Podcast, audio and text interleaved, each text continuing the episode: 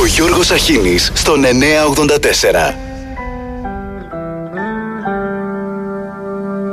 Πέρασα πολλά Μα μπόρεσα να φύγω. Βρήκα τη ζωή ελεύθερη ξανά. Είπες για χαρά Σε κοίταξα με τρόπο Διάβασα βαθιά. Πως είπες σ' αγαπώ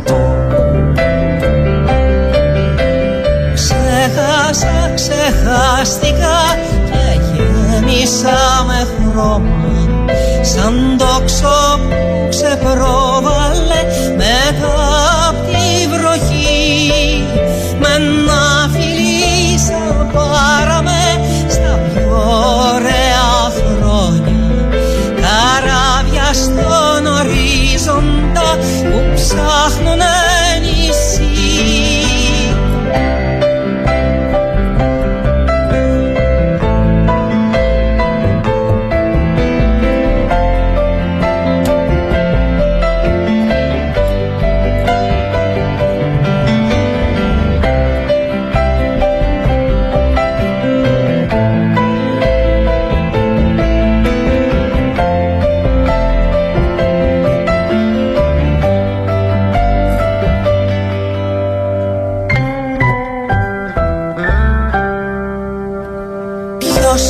φανταστεί. Τι κρύβει η σιωπή μου Γέμισε η ψυχή. Δεν θέλει περιτά Ό,τι αγαπώ το έχω στη ζωή μου. Μου δώσες φτερά να πιάσω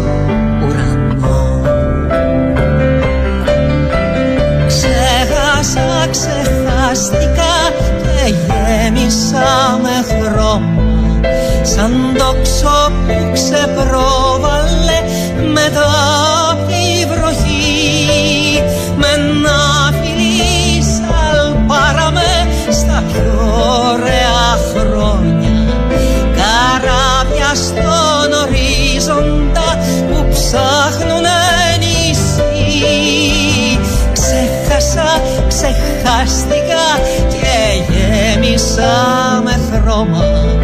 σαν τόξο που ξεπρόβαλε μετά απ' τη βροχή.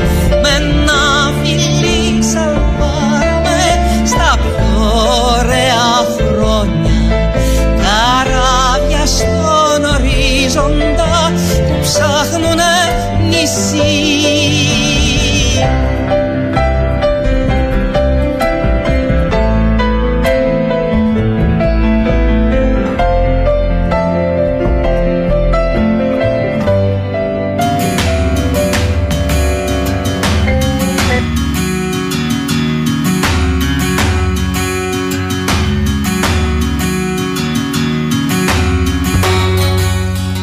Καλημέρα σε όλους και όλες. Τρίτη 14 ο μήνας.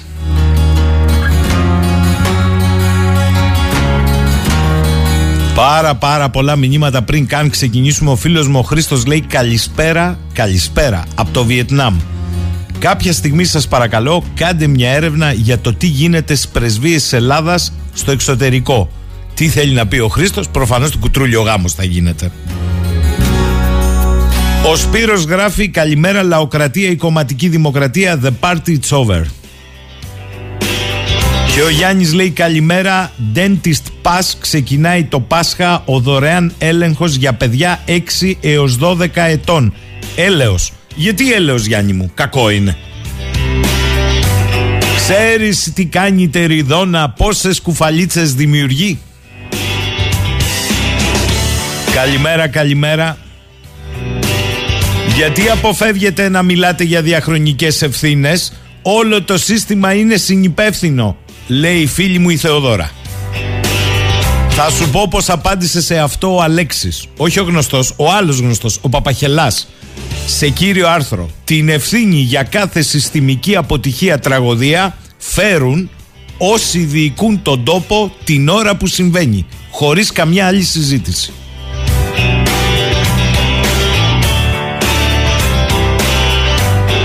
Ελήθηκε χθες η απορία δια του κυβερνητικού εκπροσώπου για τις επιτελικές αλχημίες. Γιατί δηλαδή έχουμε ανάληψη της διοίκησης του Υπουργείου Υποδομών και Μεταφορών χωρίς να έχει ορκιστεί ο αρμόδιος υπουργός και να έχει εκδοθεί το ανάλογο ΦΕΚ. Ο κύριος Γεραπετρίτης, μας είπε ο κυβερνητικός εκπρόσωπος, ο κύριος Οικονόμου, ανέλαβε τη διοίκηση του Υπουργείου Υποδομών και Μεταφορών καθώς και την εποπτεία των φορέων που υπάγονται σε αυτό χωρίς να ορκιστεί υπουργός. Γιατί; Γιατί δεν υπήρχε προεδρικό διάταγμα; Δεν υπάρχει καμία αντισταγματικότητα είπε αρχικά ο κυβερνητικός εκπρόσωπος αλλά η συνέχεια της απάντησης είναι όλα τα λεφτά ο κύριος Γεραπετρίτης είναι υπουργός επικρατείας. Έχει διοριστεί υπουργός επικρατείας με το προεδρικό διάταγμα που ισχύει και για τους υπόλοιπους υπουργούς και για τους υπόλοιπους υπουργούς επικρατείας, τον κύριο Σκέρτσο και τον κύριο Πιερακάκη. Οι αρμοδιότητες του Υπουργού Επικρατείας ανατίθεται από τον Πρωθυπουργό, συνεπώς δεν υπάρχει κανένα θέμα αντισταγματικότητας. Ανέλαβε απλά την υψηλή εποπτεία του Υπουργείου Μεταφορών και Υποδομών. Άλλωστε, όπως είπε, έχει κρατήσει ως αρμοδιότητα το συντονισμό και τη διελεύκανση της συγκεκριμένης υπόθεσης και το νομοθετικό έργο και καμία άλλη υπογραφή η οποία να συνδέεται με πληρωμές, αναθέσεις, δημοπρασίες έργων, με οτιδήποτε έχει να κάνει με όλα τα υπόλοιπα. Υπογραφές αυτές ανήκουν στους δύο υφυπουργούς, οι οποίοι, απροπό, ο κύριος Παπαδόπουλος και ο κύριος Καραγιάννης είναι οι μόνοι που δεν έχουν παρετηθεί μετά την παρέτηση Καραμαλή, ενώ ήταν η καθήλυνα αρμόδια αρμόδιοι.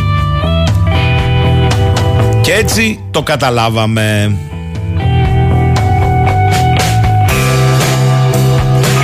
Πάμε τώρα στο άλλο. Είπε ο Υπουργός Υγείας ότι στα νοσοκομεία δεν είχαν κατάλογο των επιβατών και η ιατροδικαστής με τους συνεργάτες της είχε την επιλογή να συγκεντρώνει σε ένα νοσοκομείο και να γίνεται εκεί ενημέρωση των συγγενών. Οι σωροί δεν ήταν θέμα του Υπουργείου Υγείας, παραδόθηκαν αφού έγινε η ταυτοποίηση και παραδόθηκαν σε φέρετρα στους συγγενείς με τη σύσταση τι σημαίνει αν ανοίξουν το φέρετρο. Δεν υπήρξε ποτέ απαγόρευση, ήταν σύσταση, αλλά από εκεί και πέρα ο γονέας έκρινε ο ίδιος. Αυτό είπε ο υπουργός. Γιατί ένας εκ των δικηγόρων των οικογενειών είπε άλλα. Με συγχωρείτε είπε δεν ήταν σύσταση ήταν βιδωμένα τα φέρετρα και δεν είχε πρόσβαση η μάνα ή ο πατέρας να δει ποιο παιδί θάβει. Ποιος έκανε αυτή τη σύσταση, ποιος θα πει στο γονιό ότι δεν θα δεις τι θάβει. Αυτά είπε ο κύριος Ξυλουργίδης, ο οποίος είναι ένας από τους συνηγόρους των οικογενειών. Και πρόσθεσε και κάτι ακόμη ενδιαφέρον. Οι γονείς δεν είχαν δικαίωμα ούτε DNA με δική τους παραγγελία να κάνουν. Τους ήρθε ένα φέρετρο από το νοσοκομείο της Λάρισας. Δεν είναι τόσο ιδεατά τα πράγματα. Αυτοί οι άνθρωποι δεν έχουν ακόμη συνειδητοποιήσει τι έχει γίνει. Πήγαν και έψαχναν μέσα σε ένα αμφιθέατρο σε μαύρες σακούλες τα αντικείμενα των παιδιών τους. Έβγαζαν αντικείμενα μέσα από σακούλες που μύριζαν καμένο δέρμα. Γονείς στη σειρά και από σεβασμό λένε τα βάζαμε ξανά μέσα για να έρθει η άλλη μάνα. Είναι ευνομούμενο κράτος αυτό, αναρωτήθηκε ο δικηγόρος. Έτσι αντιμετωπίζονται αυτοί οι γονείς μου κάνουν εντύπωση αυτές οι διαπιστώσεις. Κρατήστε και την αναφορά του ότι οι γονείς δεν είχαν δικαίωμα ούτε DNA με δική τους παραγγελία να κάνουν.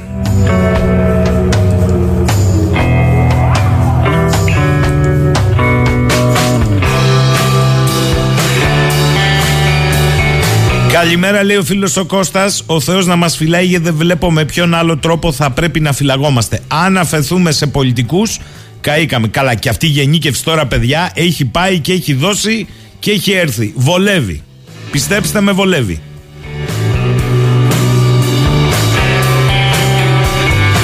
Καλημέρα στη φίλη μου την Πάολα Ειρήνη στη Γερμανία. Μας γράφει λοιπόν η Πάολα Ειρήνη τα εξής. Μετά το σχολιασμό του κυρίου Πουγκιάλη για την κλοπή του χαλκού και των καλωδίων Μέσω των δικών μας εμπειριών στη Γερμανία με γνωστό σε μεταποιητική επιχείρηση μετάλλου συνεργασία με εταιρεία που είχε επαφές με τη διαχείριση σκραπ διάλυσης πλοίων ακόμη και στη γειτονική χώρα, την Τουρκία θεώρησα σκόπιμο να σας αναφέρω ένα σενάριο το οποίο δεν μπορώ να επιβεβαιώσω ούτε να ερευνήσω αλλά ίσως είναι κάτι που δεν έχει ερευνηθεί δεόντως ως πιθανότητα. Οι εγχώριες εταιρείες χιτεωρίων ίσως δεν είναι αποδέκτες των κλεμμένων 370 χιλιόμετρα υλικού από τον ελληνικό σιδηρόδρομο καθώς όντως ελέγχονται και κρατούν στοιχεία αγοραστών όπως και πολιτών και είναι υποχρεωμένες στο τελικό προϊόν να τηρεί προδιαγραφές ώστε να μπορεί να χρησιμοποιηθεί βιομηχανικά από τους αγοραστές.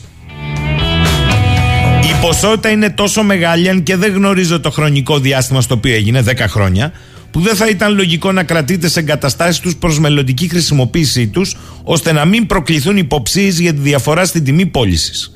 Είναι πολύ πιθανό λοιπόν το σενάριο, λόγω και επίσκεψης στη γείτονα χώρα σε μέρος διάλυσης πλοίων, χώρος χωρίς όποιον έλεγχο κρατικό, πως το κύκλωμα που προχωρεί στην κλοπή είναι τόσο οργανωμένο αρχικά ως το που θα πωληθεί και πόσο ώστε να προβούν στην κίνηση αφαίρεσής του με κέρδος ως προς την αφαίρεση του υλικού, τη μετακίνησή του εντός του στερεού ελλαδικού χώρου ως και προς την πιθανή φόρτωσή του σε πλοιάρια για γρήγορη μεταφορά τους λόγω των ισχύων των διεθνών θαλάσσιων μιλίων στη γείτονα χώρα όπου η έλεγχη είναι πλημελή έως και ανύπαρκτη όσον αφορά τουλάχιστον τα μέρη διάλυσης πλοίων.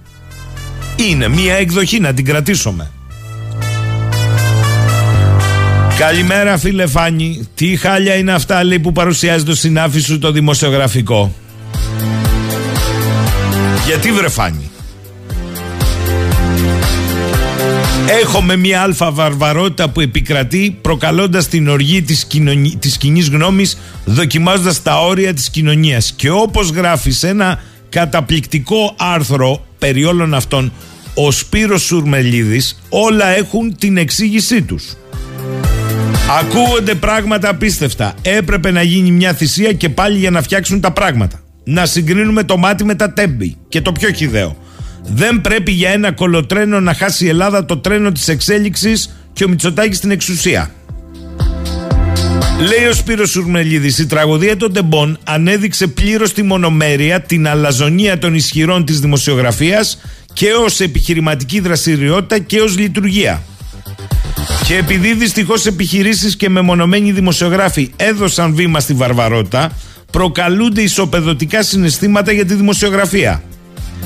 Οι επιχειρήσεις αγωνιούν να μην χαθεί η ισορροπία που τους εξυπηρετεί, οι πιο φανατικοί δεν θέλουν να διακινδυνεύσει η κυβέρνηση. Η αγωνία τους εκφράζεται άτσαλα, βάρβαρα, χωρίς καμία συστολή, ούτε καν ως πονηράδα αυτοπροστασίας.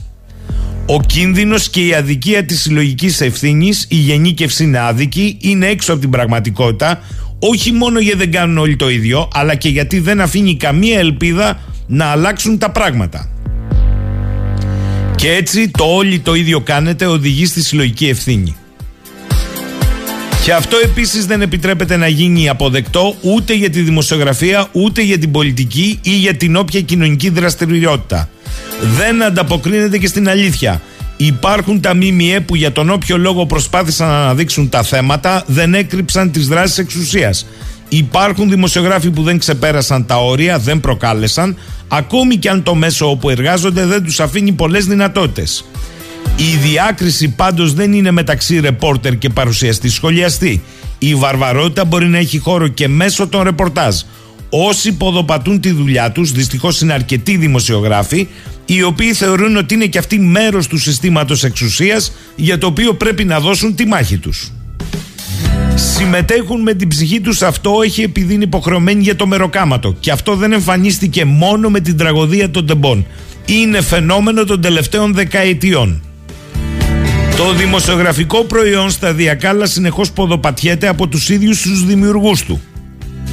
Επιχειρήσεις, εκδότες και δημοσιογράφους η κοινικότητα της άμεσης επίτευξης του σκοπού που είναι η προπαγάνδα ώστε να προκύψουν τα ωφέλη του όποιου ομίλου που ελέγχει το μέσο ή τα ωφέλη της ευρύτερης διαπλοκής συμφερόντων τσαλάκωσε σε επίπεδο αυτοκατάργησης τα περισσότερα ΜΜΕ. Φάνηκε περίτερα στην κατάρρευση λόγω της χρεοκοπίας. Πολλά ΜΜΕ κατάρρευσαν λόγω της γενικότερης κρίσης οικονομίας και θεσμών Ορισμένα όμως καταραίοντας συνάντησαν την οργή της κοινωνίας γιατί δεν σεβάστηκαν το ρόλο τους ως μέσα ενημέρωσης. Όσοι δημοσιογράφοι είδαν και βλέπουν τον εαυτό τους μέρος αποκλειστικά ενός ομίλου μάχονται δυναμικά ξεπερνώντας τα όρια αποκαλυπτόμενοι διαρκώς σε ό,τι αφορά τις αληθινές τους προθέσεις. Κάποιοι, λιγότεροι αλλά με ισχυρή φωνή, έχουν περάσει στο επίπεδο της βαρβαρότητας. Είναι ιεροξεταστές, δικαστές, αλαζόνες. Αδίκως διαμαρτύρονται επικαλούμενη δημοκρατία. Η στάση τους αποτελεί ύβρι για τη δημοσιογραφία και για την κοινωνία. Ο φανατισμός εμφανίζεται και από την αντίθετη πλευρά από κάποιους που επικρίνουν την κυβέρνηση τα κακό κείμενα. Και εδώ έχουμε ισοπεδωτικές απόψεις. Στις τηλεοπτικές εκπομπές εμφανίζονται πολλάκις δημοσιογράφοι ως εκφραστές παρατάξεων ένδειξη της κατάστασης στην οποία έχουμε περιέλθει. Είναι σεβαστή η γενικότερη άποψη που έχει ένας δημοσιογράφος, δεν μπορεί όμως να διαφορεί για τη διάκριση των ρόλων. Το πώς εκπροσωπεί ο καθένας κάποιον θεσμό, κάποια λειτουργία, δεν είναι τυπικουρά, είναι ουσία. Άρα έχει αξία να ξέρουμε κάθε φορά σε ποιο μετερίζει βρισκόμαστε. Στην Ελλάδα όμως δεν έγιναν ποτέ σεβαστά τα όρια μεταξύ μάχημης δημοσιογραφίας και επικοινωνίας. Άλλωστε μόνο στην Ελλάδα επιτρέπεται να είναι κάποιος το πρωί στο γραφείο τύπου ή δημοσίων σχέσεων ενός φορέα και το απόγευμα να λέει ειδήσει και να κάνει ρεπορτάζ. Μόνο στην Ελλάδα μπορούν σύζυγοι υπουργών να ελέγχουν τομείς ενημέρωσης, εμφανώς και στην πρώτη γραμμή. Και αυτό αφήνει περισσότερο έδαφος στην παραχάραξη ρόλων και εκπροσώπησης. Αυτή την ώρα όμως δυστυχώς βρισκόμαστε μπροστά στη βαρβαρότητα και είναι αυτή που ξεσκεπάζει όλα τα άλλα, όλες τις βασικές αξίες ή τις ευαίσθητες λεπτομέρειες. Πάρα πολύ καλή η αντίληψη του Σπύρου Σουρμελίδη.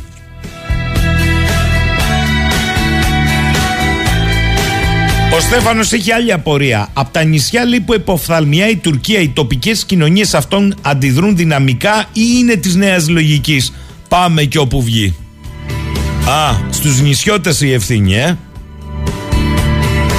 Η Κάρμεν, μέχρι πότε θα αφήνουμε τους λύκους να αλωνίζουν, πότε θα καταλάβουμε ότι η επίθεση είναι η καλύτερη άμυνα. Δεν μας παίρνει άλλο όσο φιλιαρούμε αυτοί συνεχίζουν να εγκληματούν σε βάρος μας.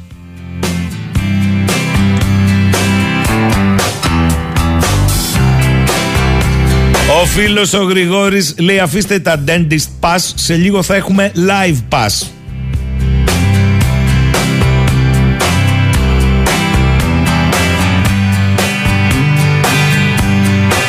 Άκουγα προηγουμένως την Αγγέλα που μιλούσε μεταξύ των άλλων και για το πολυνομοσχέδιο που περιλαμβάνει την ιδιωτικοποίηση δεν είναι ιδιωτικοποίηση λέει ο Σκρέκας του νερού. Θα τα πούμε ως ο Νούπο αφού πήγε για την άλλη εβδομάδα. Τώρα όμως θέλω να σας πω ότι αυτή η κατάσταση μάλλον είναι μάλε βράσε. Δεν εξηγείται αλλιώς. Σήμερα στο κύριο άρθρο της Καθημερινής υπάρχει ένας ολόκληρος λίβελος. Βιαστικό το νομοθέτημα λέει η καθημερινή. Πια η καθημερινή; Και πάει και πιο κάτω. Η οριστική απόσυρση του νομοσχεδίου, ακούστε εδώ, εκτρώματος είναι επιβεβλημένη σε μια στιγμή που οι πολίτες θέλουν τον Πρωθυπουργό να νομοθετεί και να κυβερνά χωρίς συμβασμούς με το χθες πιστός σε όσα πρέσβευε ως βουλευτής. Όπο μπηχτή. Το νομοσχέδιο έκτρωμα. Και λέει και κάτι ακόμη. Είναι παράδειγμα πολύ κακής νομοθεσίας. Πολλές διατάξεις του δίνουν την εντύπωση ακόμη και στον πλέον καλοπροαίρετο παρατηρητή ικανοποίησης σειράς ρουσφετιών και φωτογραφικών διατάξεων. Τα πώς θα κάνεις με το σάπιο κράτος μάχη; Με ρουσφέτια και φωτογραφικές διατάξεις. Μου λέει εδώ ο Γιαννάκης να τους αφήσουμε να πάμε σαν παιδιά. Αφήστε τώρα, αφήστε, αφήστε. Υπάρχουν κάποια νούμερα που τους αφορούν όλους και δεν μπορούν να ξεφύγουν με τίποτα. Το 2009 η Ελλάδα είχε δημόσιο χρέος 270 δισεκατομμύρια. Μετά μπήκε στα μνημόνια. Τότε το δημόσιο χρέος ως ποσοστό του ΑΕΠ ήταν 126,8. Σήμερα είναι 200. Το ιδιωτικό χρέος στην Ελλάδα είναι 260 δις. Το δημόσιο 400 δις. Το εμπορικό ισοζύγιο έχει έλλειμμα 40 δις. Για πείτε μου τώρα, πού είμαστε; Πώς το πω Κασιμάτης, χρεοκρατία.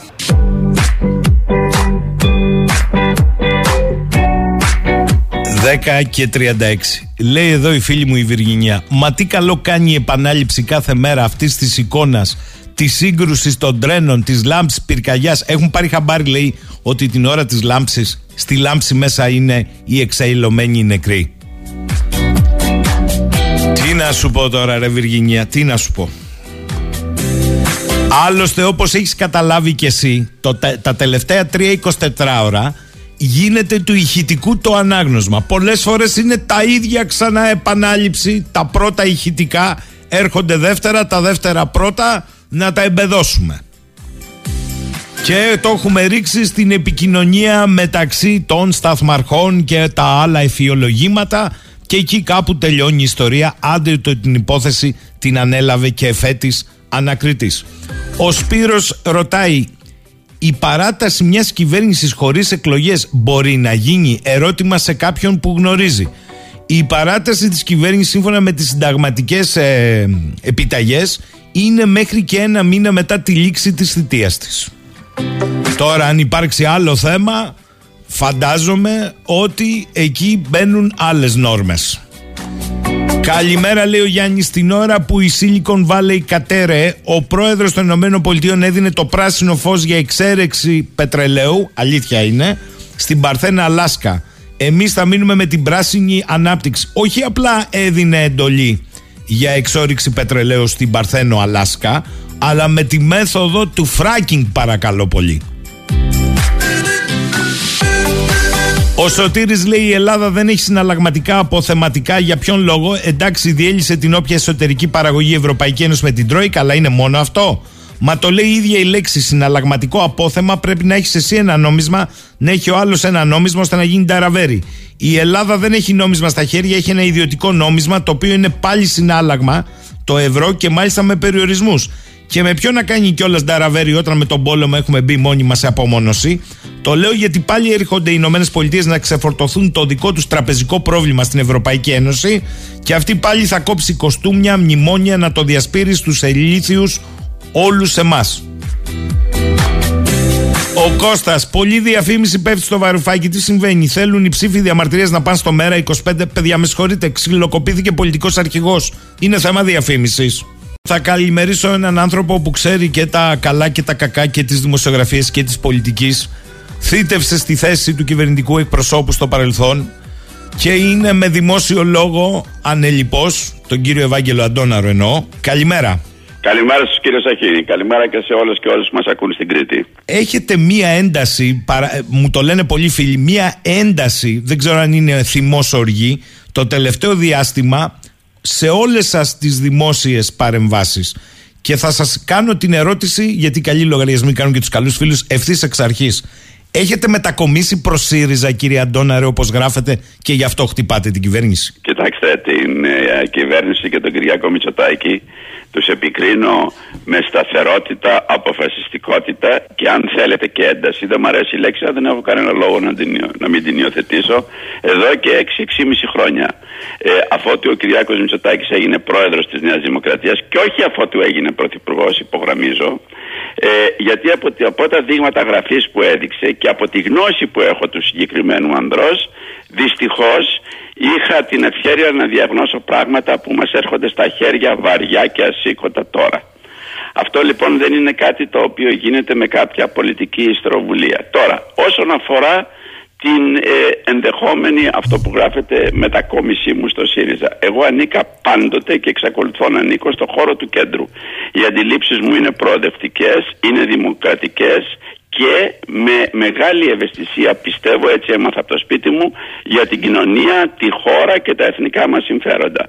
Το τι θα γίνει και αν θα πάω κάπου ενδεχομένως να φανεί το επόμενο διάστημα.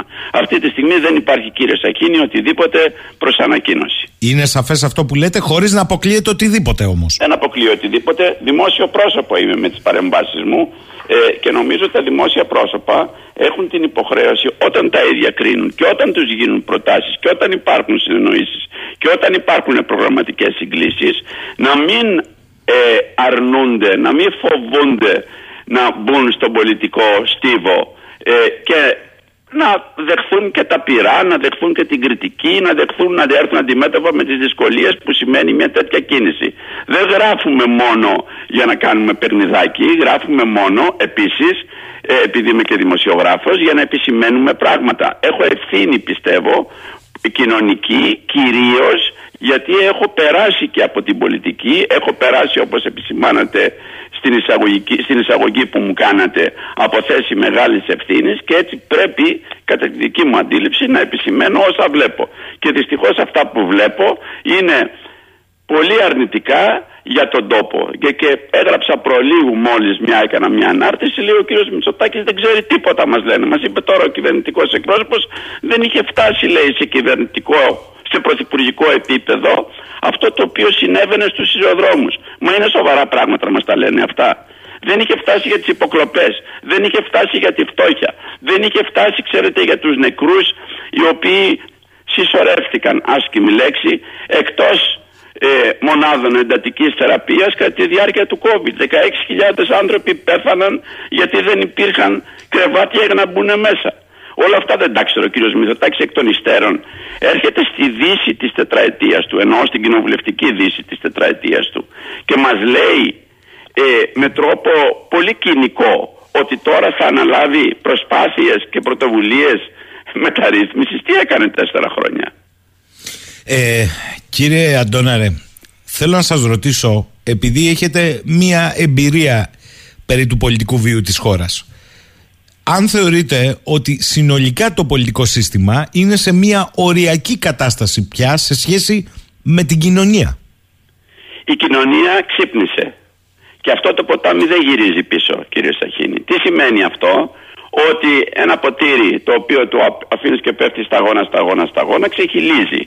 Αυτό βλέπουμε αυτή τη στιγμή και προσπαθούν αυτή την κοινωνία η οποία εκφράζεται αυτή τη στιγμή, αυτό δεν θέλαμε, κυρίως από τις νεότερες γενιές, ε, να την ξαναγυρίσουν πίσω, να τη φοβήσουν, να της πούνε ότι μην βγαίνετε στους δρόμους γιατί είναι επικίνδυνο, να κυκλοφορούν κάτι περίεργοι τύποι οι οποίοι μπορούν να σας δίνουν ε, και δημιουργούν επεισόδια και μπορεί η αστυνομία να εμπλακεί και εσείς να είστε τα θύματα. Αυτά είναι πρωτοφανή πράγματα. Αυτό ψιθυρίζουν στα αυτιά της κοινωνίας και βλέπετε ότι η κοινωνία δεν ακούει. Γιατί δεν ακούει, γιατί έφτασε ο κόμπος στο χτένι. Γιατί έφτασε να μας λένε ότι, ε, ε λέει ο Υπουργός ε, εργασίας ο κύριος Χατζηδάκης ότι ξέρετε θα αυξηθεί ο κατώτατος μισθός αλλά κάτω από τα 800 ευρώ. Και επαναλαμβάνω και το ξαναλέω αυτό που έχω πει. Δηλαδή θα έρθει στα επίπεδα του 2009. Μάλιστα. Τότε το 2009 λέγαμε, φεύγοντας εμείς από την κυβέρνηση, ο Κώστας Καραμαλής, αυτό εννοώ, ότι ο μισθός αυτός δεν ήταν επαρκής για τους Έλληνες πριν από 14 χρόνια, δεν μπορούσαν να γίνουν άλλα πράγματα. Και έρχονται τώρα μετά από 12 χρόνια μνημονίων, μετά από COVID και μας λένε ότι ο μισθός θα ξαναγυρίσει εκεί. Αυτό είναι πλασματικό. Και είναι πλασματικό για ένα πολύ απλό λόγο. Διότι έχει μεσολαβήσει συσσωρευμένος πληθωρισμός που είναι πάνω από 60-70%. Δηλαδή τα δύο τρίτα περίπου αυτού του εισοδήματος, αυτής της αγοραστικής δύναμης που θα έχει ο Έλληνας αύριο με τη μικρή αύξηση που θα πάρει, είναι το 1 τρίτο από αυτό που είχε πριν από 13 χρόνια ενώ οι τιμές καλπάζουν. Αυτό αντιλαμβάνεστε, δημιουργεί τεράστια πίεση στην κοινωνία. Πώς θα τα βγάλει πέρα ο άλλος; Δίκαια βέβαια οι επιχειρηματίες και οι μικρές επιχειρήσεις λένε ότι δεν μπορούμε να ανθέξουμε περισσότερη αύξηση διότι το κόστος είναι μεγάλο, το ενεργειακό κόστος, οι πρώτες ύλες ε, ε, ακριβένουν κλπ. κλπ. Και σωστά. Αλλά και η κοινωνία πώς θα δουλέψει, πώς θα λειτουργήσει; Δεν μπορεί να πάει μπροστά μια χώρα να έχει συνεχή σταθερή οικονομική ανάπτυξη με ανθρώπους οι οποίοι είναι πεινασμένοι, είναι με τη γλώσσα έξω, δεν μπορούν να αντιμετωπίσουν τα καθημερινά προβλήματα, φτάνουν στις 18 του μηνός και δεν έχουν ευρώ στην τσέπη για τα τρέχοντά τους έξοδα. Αυτό είναι ένα τεράστιο πρόβλημα για το οποίο η, η πολιτική τάξη, όλα τα πολιτικά κόμματα πρέπει να δώσουν απαντήσεις πώς θα το διαχειριστούν αύριο. Έχουμε λοιπόν δύο, ε, ε, δύο στρατόπεδα το κυβερνητικό στρατόπεδο το οποίο διαχειρίστηκε για τέσσερα χρόνια, διαχειρίζεται εδώ και τέσσερα χρόνια αυτή την κατάσταση και είχε υποσχεθεί ότι θα τα λύσει τα θέματα, δεν τα έλυσε και έχουμε το κόμμα της αξιωματικής αντιπολίτευσης και τα άλλα κόμματα της μικρότερης αντιπολίτευσης ε, της ίσονος αντιπολίτευσης τα οποία επιδιώκουν να πάρουν την εξουσία. Πρέπει λοιπόν και αυτά τα κόμματα, κυρίως το, ο ΣΥΡΙΖΑ, να ξεδιπλώσει ένα πρόγραμμα πιστικό εφαρμόσιμο και θα που θα μπορέσει να επαναφέρει την ηρεμία στην κοινωνία. Ελπίζω σήμερα το βράδυ ο Αλέξης Τσίπρας με τη συνέντευξη που είναι να δώσει ε, στο Μέγκα αν δεν κάνω λάθος Σωστά. Ε, ε, να απαντήσει σε πολλά από αυτά τα ερωτήματα.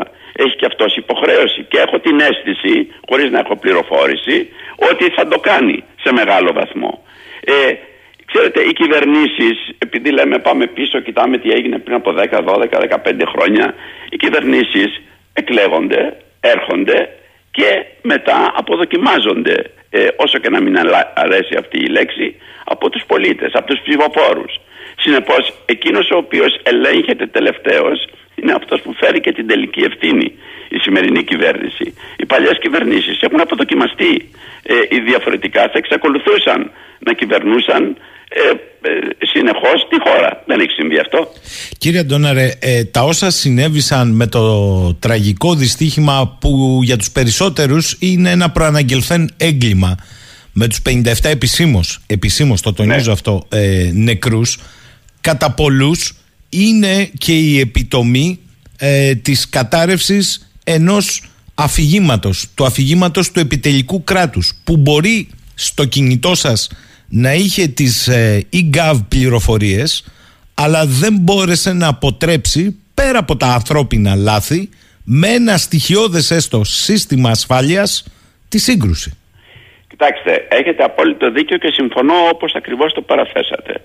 Ε, είναι η κατάρρευση ενός επιτελικού κράτους αυτό το οποίο προσπάθησε αντισυνταγματικά κατά τη γνώμη μου ε, με τον διορισμό ε, μιας μεγάλης μερίδας υπουργών εκτός κοινοβουλίου ε, ο Κυριάκος Μητσοτάκης ε, για να ελέγχει τα πράγματα κεντρικά μόνος του με τη δική του ομάδα η οποία όπως βλέπουμε έχει συρρυκνωθεί και το τελευταίο διάστημα με την αποχώρηση του ενός ή του άλλου. Αυτό απέτυχε. Ε, απέτυχε λοιπόν αυτό το σύστημα πλήρους συγκεντρωτισμού που μπορεί να είχε και άλλες ε, ε παραφιάδες και άλλες προθέσεις αλλά αυτό ας το αφήσουμε κατά μέρος.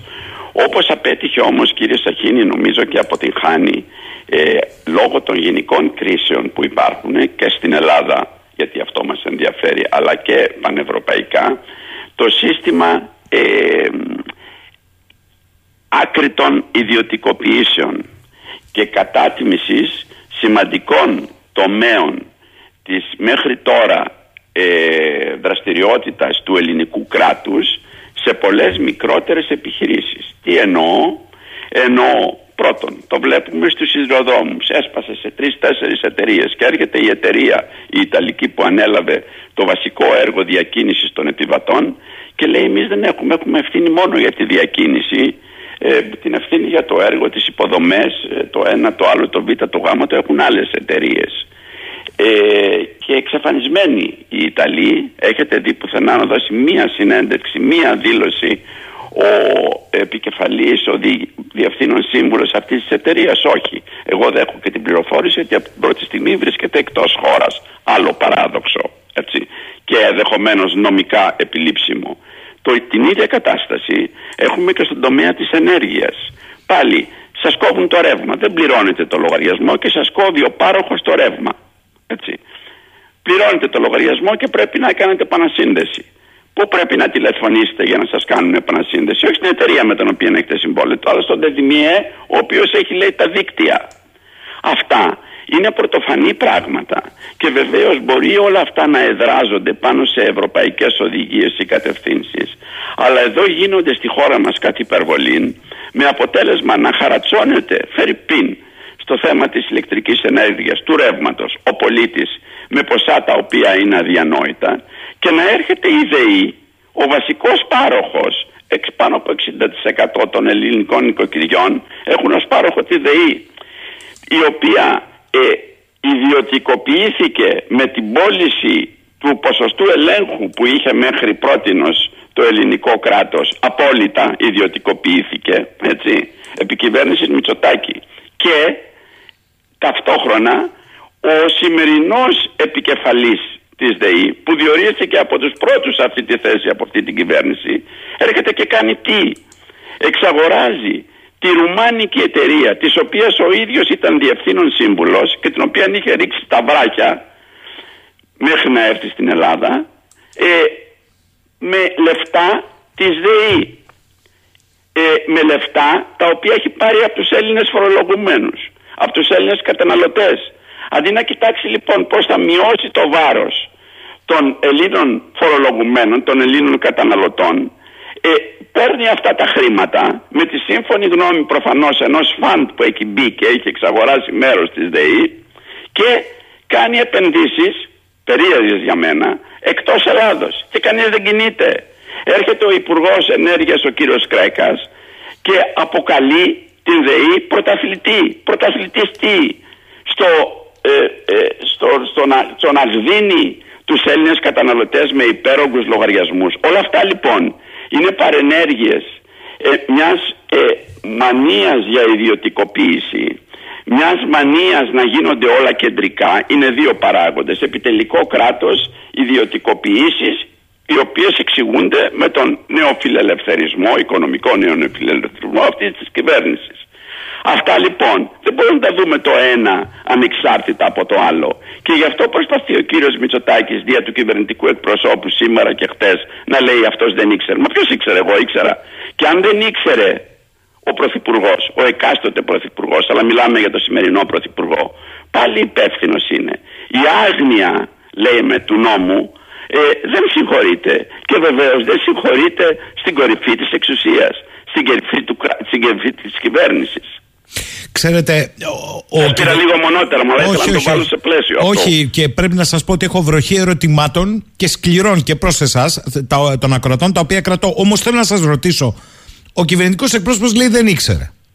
Ο Υπουργός Αναπτύξεως λέει: Ξέραμε ότι δεν ήταν ασφαλεί ε, οι σιδηροδρομοί και τα τρένα, αλλά αν το λέγαμε δεν θα μπαίνει ο κόσμος μέσα. Απίθανα πράγματα, κύριε ναι, ναι, ναι. Έτσι. Ο Υπουργός, ε, ο αρμόδιος που παρετήθηκε, στη Βουλή κατακεράβνωνε τις ερωτήσεις των κομμάτων της αντιπολίτευσης, λέγοντας: Μην μιλάτε για ασφάλεια, δεν σας επιτρέπω, είναι ασφαλή. Και απεδείχθη σε λίγα 24 ώρα ότι ήταν νεκροφόρες. Υπάρχει θέμα για τον κύριο Καραμαλή πέρα από την παρέτησή του; Κοιτάξτε, ο καθένας ε, το μέγεθος της ευθύνης και το βάρος της συνείδησής του το κουβαλάει μόνος του. Έτσι. Ε, εάν ο ίδιος δεν κρίνει ότι αυτό του απαγορεύει την περαιτέρω συμμετοχή στα πολιτικά πράγματα της χώρας, εγώ τι να πω από εκεί και πέρα. Έτσι. Αλλά βλέπουμε και τη συνέχεια. Ανατίθενται καθήκοντα διοίκησης, διοίκησης κύριε Σαχίνη. Αυτό λέει ε, η πρωθυπουργική απόφαση. Όχι ε, πολιτικής ευθύνης του συγκεκριμένου Υπουργείου. Στον Υπουργό Επικρατείας με απόφαση του Πρωθυπουργού, χωρίς να ορκιστεί όπως ορίζει το Σύνταγμα. Γιατί, γιατί εκεί προφανώς μέσα στο Υπουργείο αυτό κάνει κουμάντο κάποιος άλλος.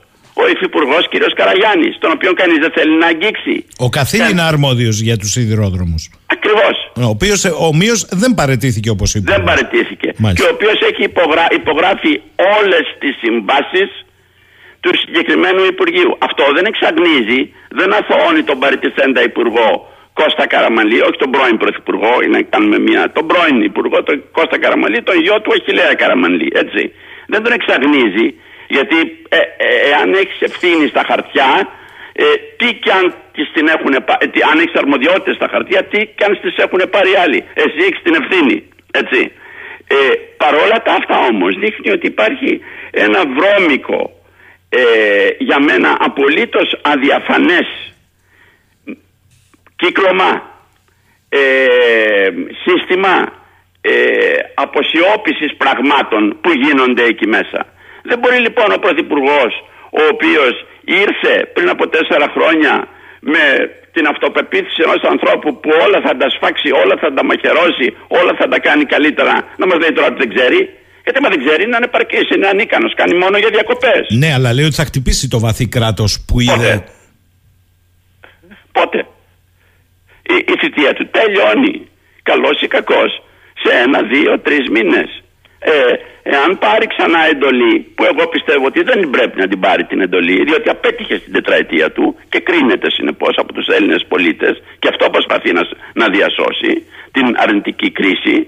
Ε, πότε, θα, πότε θα το κάνει, γιατί δεν το κάνει τέσσερα χρόνια, επειδή δεν ήξερε, μα αν δεν ήξερε είναι υπεύθυνος.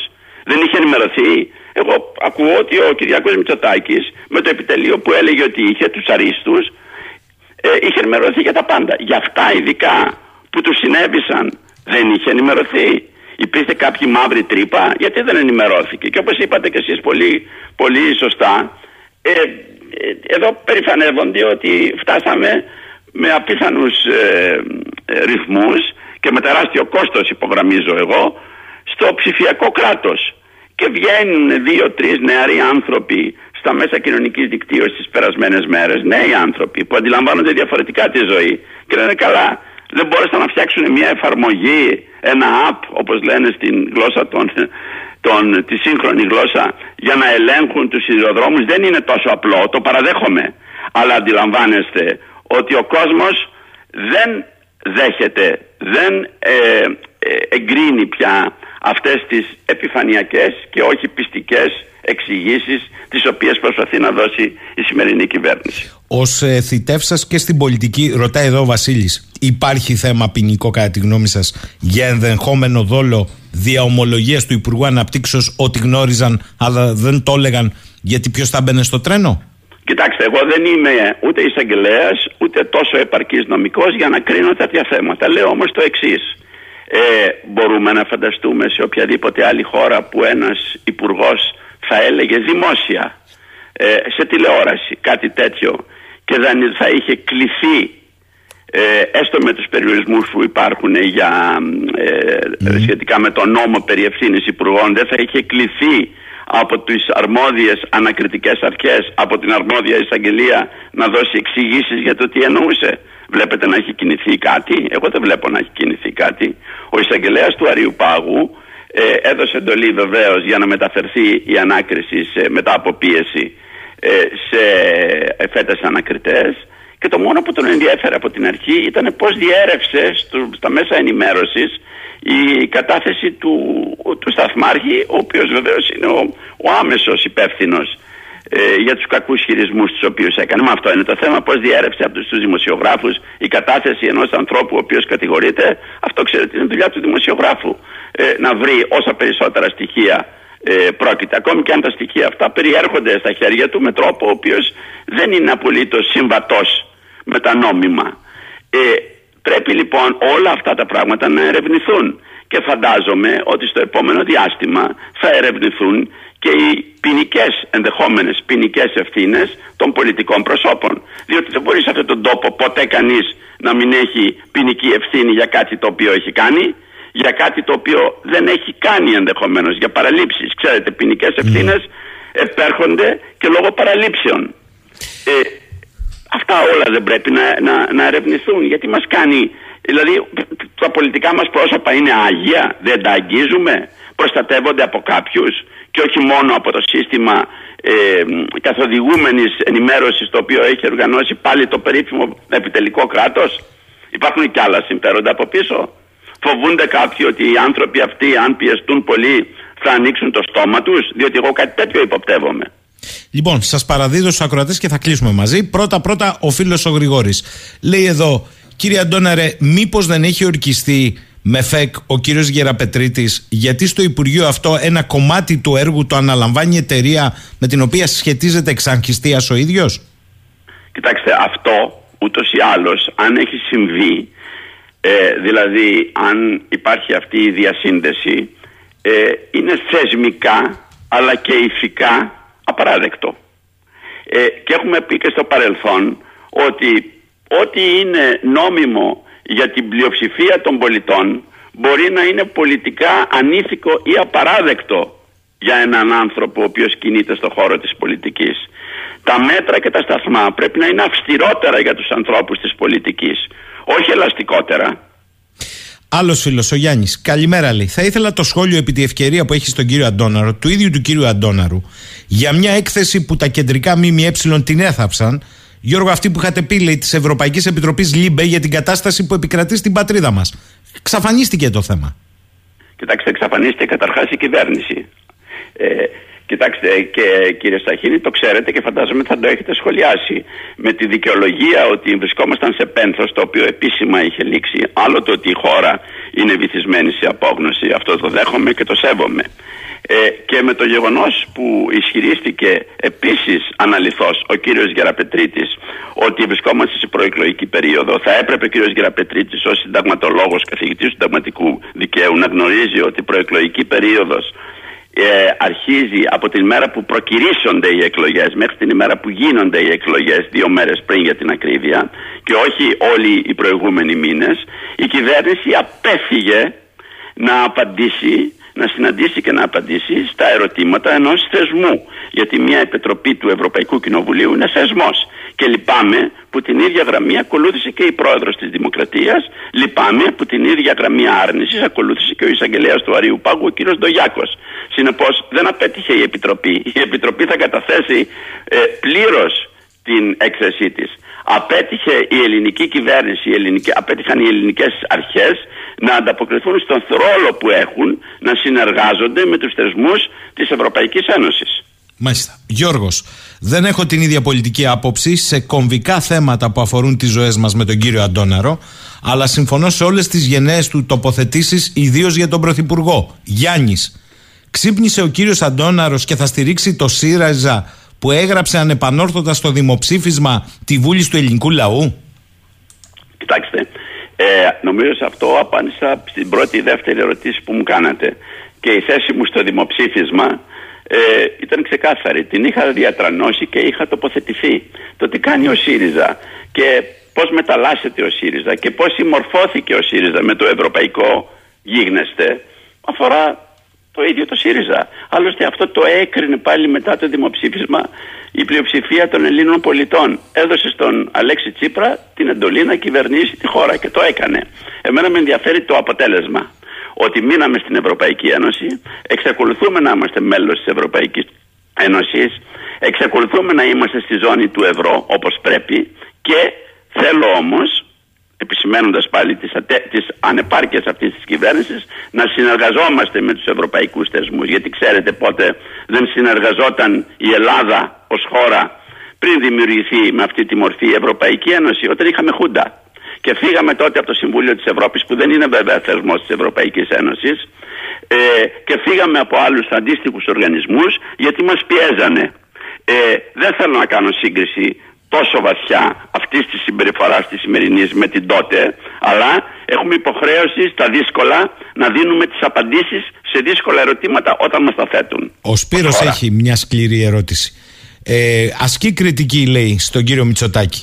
Και τι έκανε την περίοδο που ήταν στην κυβέρνηση ο κύριος Αντώναρος για να τον ψηφίσουμε; Δεν φουσκώθηκαν τα ελλείμματα, δεν έγινε υδροκέφαλο το κράτος με αθρώες προσλήψεις; Κοιτάξτε, τα θέματα των προσλήψεων τα οποία είχε δημιουργήσει τότε το ΠΑΣΟΚ ε, πολλαπλασιάζοντας ε, εποχικές συμβάσεις έχουν απαντηθεί και να μην ξαναγυρίζουμε τόσα χρόνια πίσω. Ο καλός φίλος όποτε θέλει εγώ σας δίνω κύριε Σαχίνη και το δικαίωμα να δώσετε και το τηλέφωνο μου και το email μου το οποίο εσείς έχετε προκειμένου να κάνουμε και έναν ε, ε, ε, καλό διάλογο με τον λόγο φίλο. Είμαι ανοιχτός σε οποιαδήποτε ανοιχτή και απευθείας επαφή με οποιονδήποτε το θέλει ξέρω, να κύριε Αντώναρε, μαζί μου. Εγώ γι' αυτό. πραγματικά. Για... Και χαίρομαι που το λέω από τη δική σας συχνότητα. Γι' αυτό και διαβάζω όλα τα ερωτήματα. Δεν λογοκρίνω τίποτα. Ο Φώτης Ακριβώς. Φω... Λοιπόν, και θέλω, ναι. και θέλω να απαντήσω σε ερωτήματα. Αλλά μην γυρίζουμε πάντα. Έχουμε μια τάση στον τόπο μας δυστυχώς να γυρίζουμε πίσω. Πρέπει να κοιτάμε μπροστά. Οι νέοι άνθρωποι που βγαίνουν και διαμαρτύρονται κοιτάνε μπροστά και ανησυχούν για το μέλλον, για το αύριο και κατηγορούν εμάς που είμαστε, εμένα που είμαι παλαιότερος για πράγματα τα οποία δεν κάναμε ή δεν κάναμε όπως περιμένανε να τα κάνουμε. Ε, πρέπει να μάθουμε να κοιτάμε και το πολιτικό σύστημα να κοιτάει μπροστά. Αυτό το τι έγινε πριν από 15, πριν 25, πριν 35 χρόνια θα μας οδηγήσει πίσω στον Ελευθέριο Βελζέλο και στον Χαρίλαο Τρικούπη και δεν θα μας πάει πουθενά. Είναι προσπάθεια ε, διάχυσης των ευθυνών και κουκουλώματος θα τολμούσα να πω. Δεν πρέπει να συμβεί αυτό αυτή τη φορά.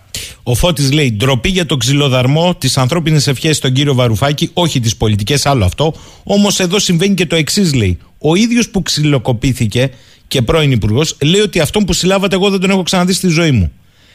Α, όχι, μου δημιουργεί όχι του απαντάει το κράτος. Όπως μου δημιουργεί ναι. μεγάλη, προκαλεί μεγάλη έκπληξη το ότι σε πολύ σοβαρότερα αδικήματα η ανείχνευσή τους ε, χωλαίνει, δεν προχωράει και ξαφνικά μέσα σε λιγότερο από 24 ώρες βρέθηκαν βάσει των στοιχείων που έδωσε το αρμόδιο Υπουργείο ε, και μάλιστα επώνυμα μέσω του Υπουργού, ο οποίος πολλές φορές κρύβεται.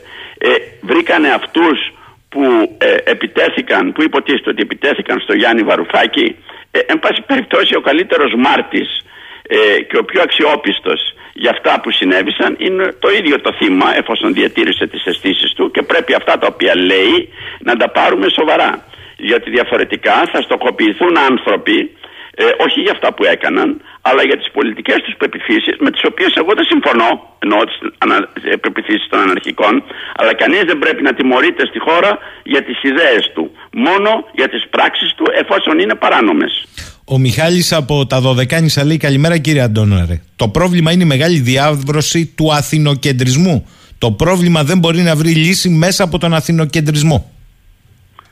Ε, 1000% συμφωνώ μαζί σας και γι' αυτό νομίζω ότι πρέπει να ξεφύγουμε από αυτή την, την αθηνοκεντρική προσέγγιση η οποία ενοχλεί εσάς την Κρήτη δικαίως ενοχλεί τους ανθρώπους στη Βόρεια Ελλάδα από την οποία εγώ προέρχομαι από τον πατέρα μου από τη Θεσσαλονίκη επίσης δικαίως ενοχλεί τους ανθρώπους στα νησιά του Αιγαίου τα οποία με την εντυπωσιακή παρουσία, της, παρουσία τους όπως και η Κρήτη στον τομέα του τουρισμού συνεισφέρουν πάρα πολλά στην οικονομία και βλέπουν να μην αποκομίζουν τα ωφέλη σε υποδομές και σε άλλα παρεμφερή θέματα τα οποία τους αξίζουν. Και έτσι πρέπει για αυτόν τον τρόπο να φροντίσετε κι εσείς ε, όσο μπορείτε, ασκώντας πίεση, ε, εκλέγοντας ανθρώπους οι οποίοι έχουν δυνατό πολιτικό λόγο, να επηρεάσετε προς αυτή την κατεύθυνση αυτά που συμβαίνουν στην Αθήνα που νομίζουν όλοι οι Αθηναίοι ότι μόνο αυτοί υπάρχουν. Συμφωνώ μαζί σας. Δεν ο φίλος ο Κώστας ε, λέει ο κύριος Αντώναος πρέπει να κοιτάμε μπροστά. Να συμφωνήσω. Αλλά αν δεν κάνουμε αυτοκριτική, αναγνωρίζοντας ειλικρινώς τα λάθη μας και τα λάθη του, περιμένει να τους εμπιστευτεί ο λαός; Όχι. Δεν περιμένω κανέναν να εμπιστευτεί κανέναν. Εκείνο το οποίο όμως βλέπω ότι οι κυβερνήσεις, το λέω ξανά, ε, καταψηφίστηκαν. Τους είπαν να πάρουν δρόμο, αλλάξανε. Και κρίνουμε πάντα τον τελευταίο δρομέα. Αυτό είναι απολύτως φυσικό. Πάρτε μια σκηταλοδρομία. Από ποιον εξαρτάται. Πέστε ότι έχουν τρέξει καλά τρεις από τους προηγούμενους δρομείς. Εάν ο τελευταίος θα κάνει θάλασσα. Όλα τα άλλα έχουν καταρρεύσει. Ο τελευταίος είναι αυτός που κρίνεται. Τη στιγμή μάλιστα που δεν είχε λειψή θητεία, τέσσερα χρόνια ζήτησε, τέσσερα χρόνια πήρε. Ε, είπε ότι θα κάνει ό,τι ήθελε και είχε τέτοια πλειοψηφία ώστε μπορούσε να τα κάνει. Εγώ έχω φτάσει στο σημείο να πιστεύω ότι τελικά οι αυτοδυναμίες και οι απόλυτες κοινοβουλευτικές πλειοψηφίες είναι μια μάστιγα για τον, τρόπο, για τον τόπο. Έχω αλλάξει γνώμη τα τελευταία 15-20 χρόνια, σας το ομολογώ. Και πιστεύω τελικά ότι θα πρέπει να συνεργάζονται πολιτικές δυνάμεις, όχι ε, ε, εκ διαμέτρου αντίθετες, αλλά δυνάμεις οι οποίες θα βρίσκουν κοινό προγραμματικό στόχο προκειμένου να πάνε τον τόπο ψηλά, ε, μακριά, μπροστά και ψηλά, σωστά το είπα. Ε, όλα αυτά λοιπόν πρέπει να τα δούμε. Δεν είναι δυνατόν ε, οι βουλευτές να κάθονται και να σκέπτονται πως όταν τελειώσει η δική τους θητεία θα έρθει ο γιώκας τους ή η κόρη τους για να κληρονομήσουν την έδρα. Ε, πώς θα ε, ξαναβγούν ε, κάνοντας ό,τι μπορούν ό,τι μπορεί κανείς να διανοηθεί με μικροκομματικά για μικροκομματικά ωφέλη. Θα μου πείτε δεν πιέζονται από την κοινωνία. Βεβαίως πιέζονται από την κοινωνία και η κοινωνία τους πιέζει. Διότι σε πάρα πολλές περιοχές της χώρας, ξέρετε, δεν έχει μείνει άλλος εργοδότης από το ελληνικό δημόσιο με αυτά τα οποία γίνονται.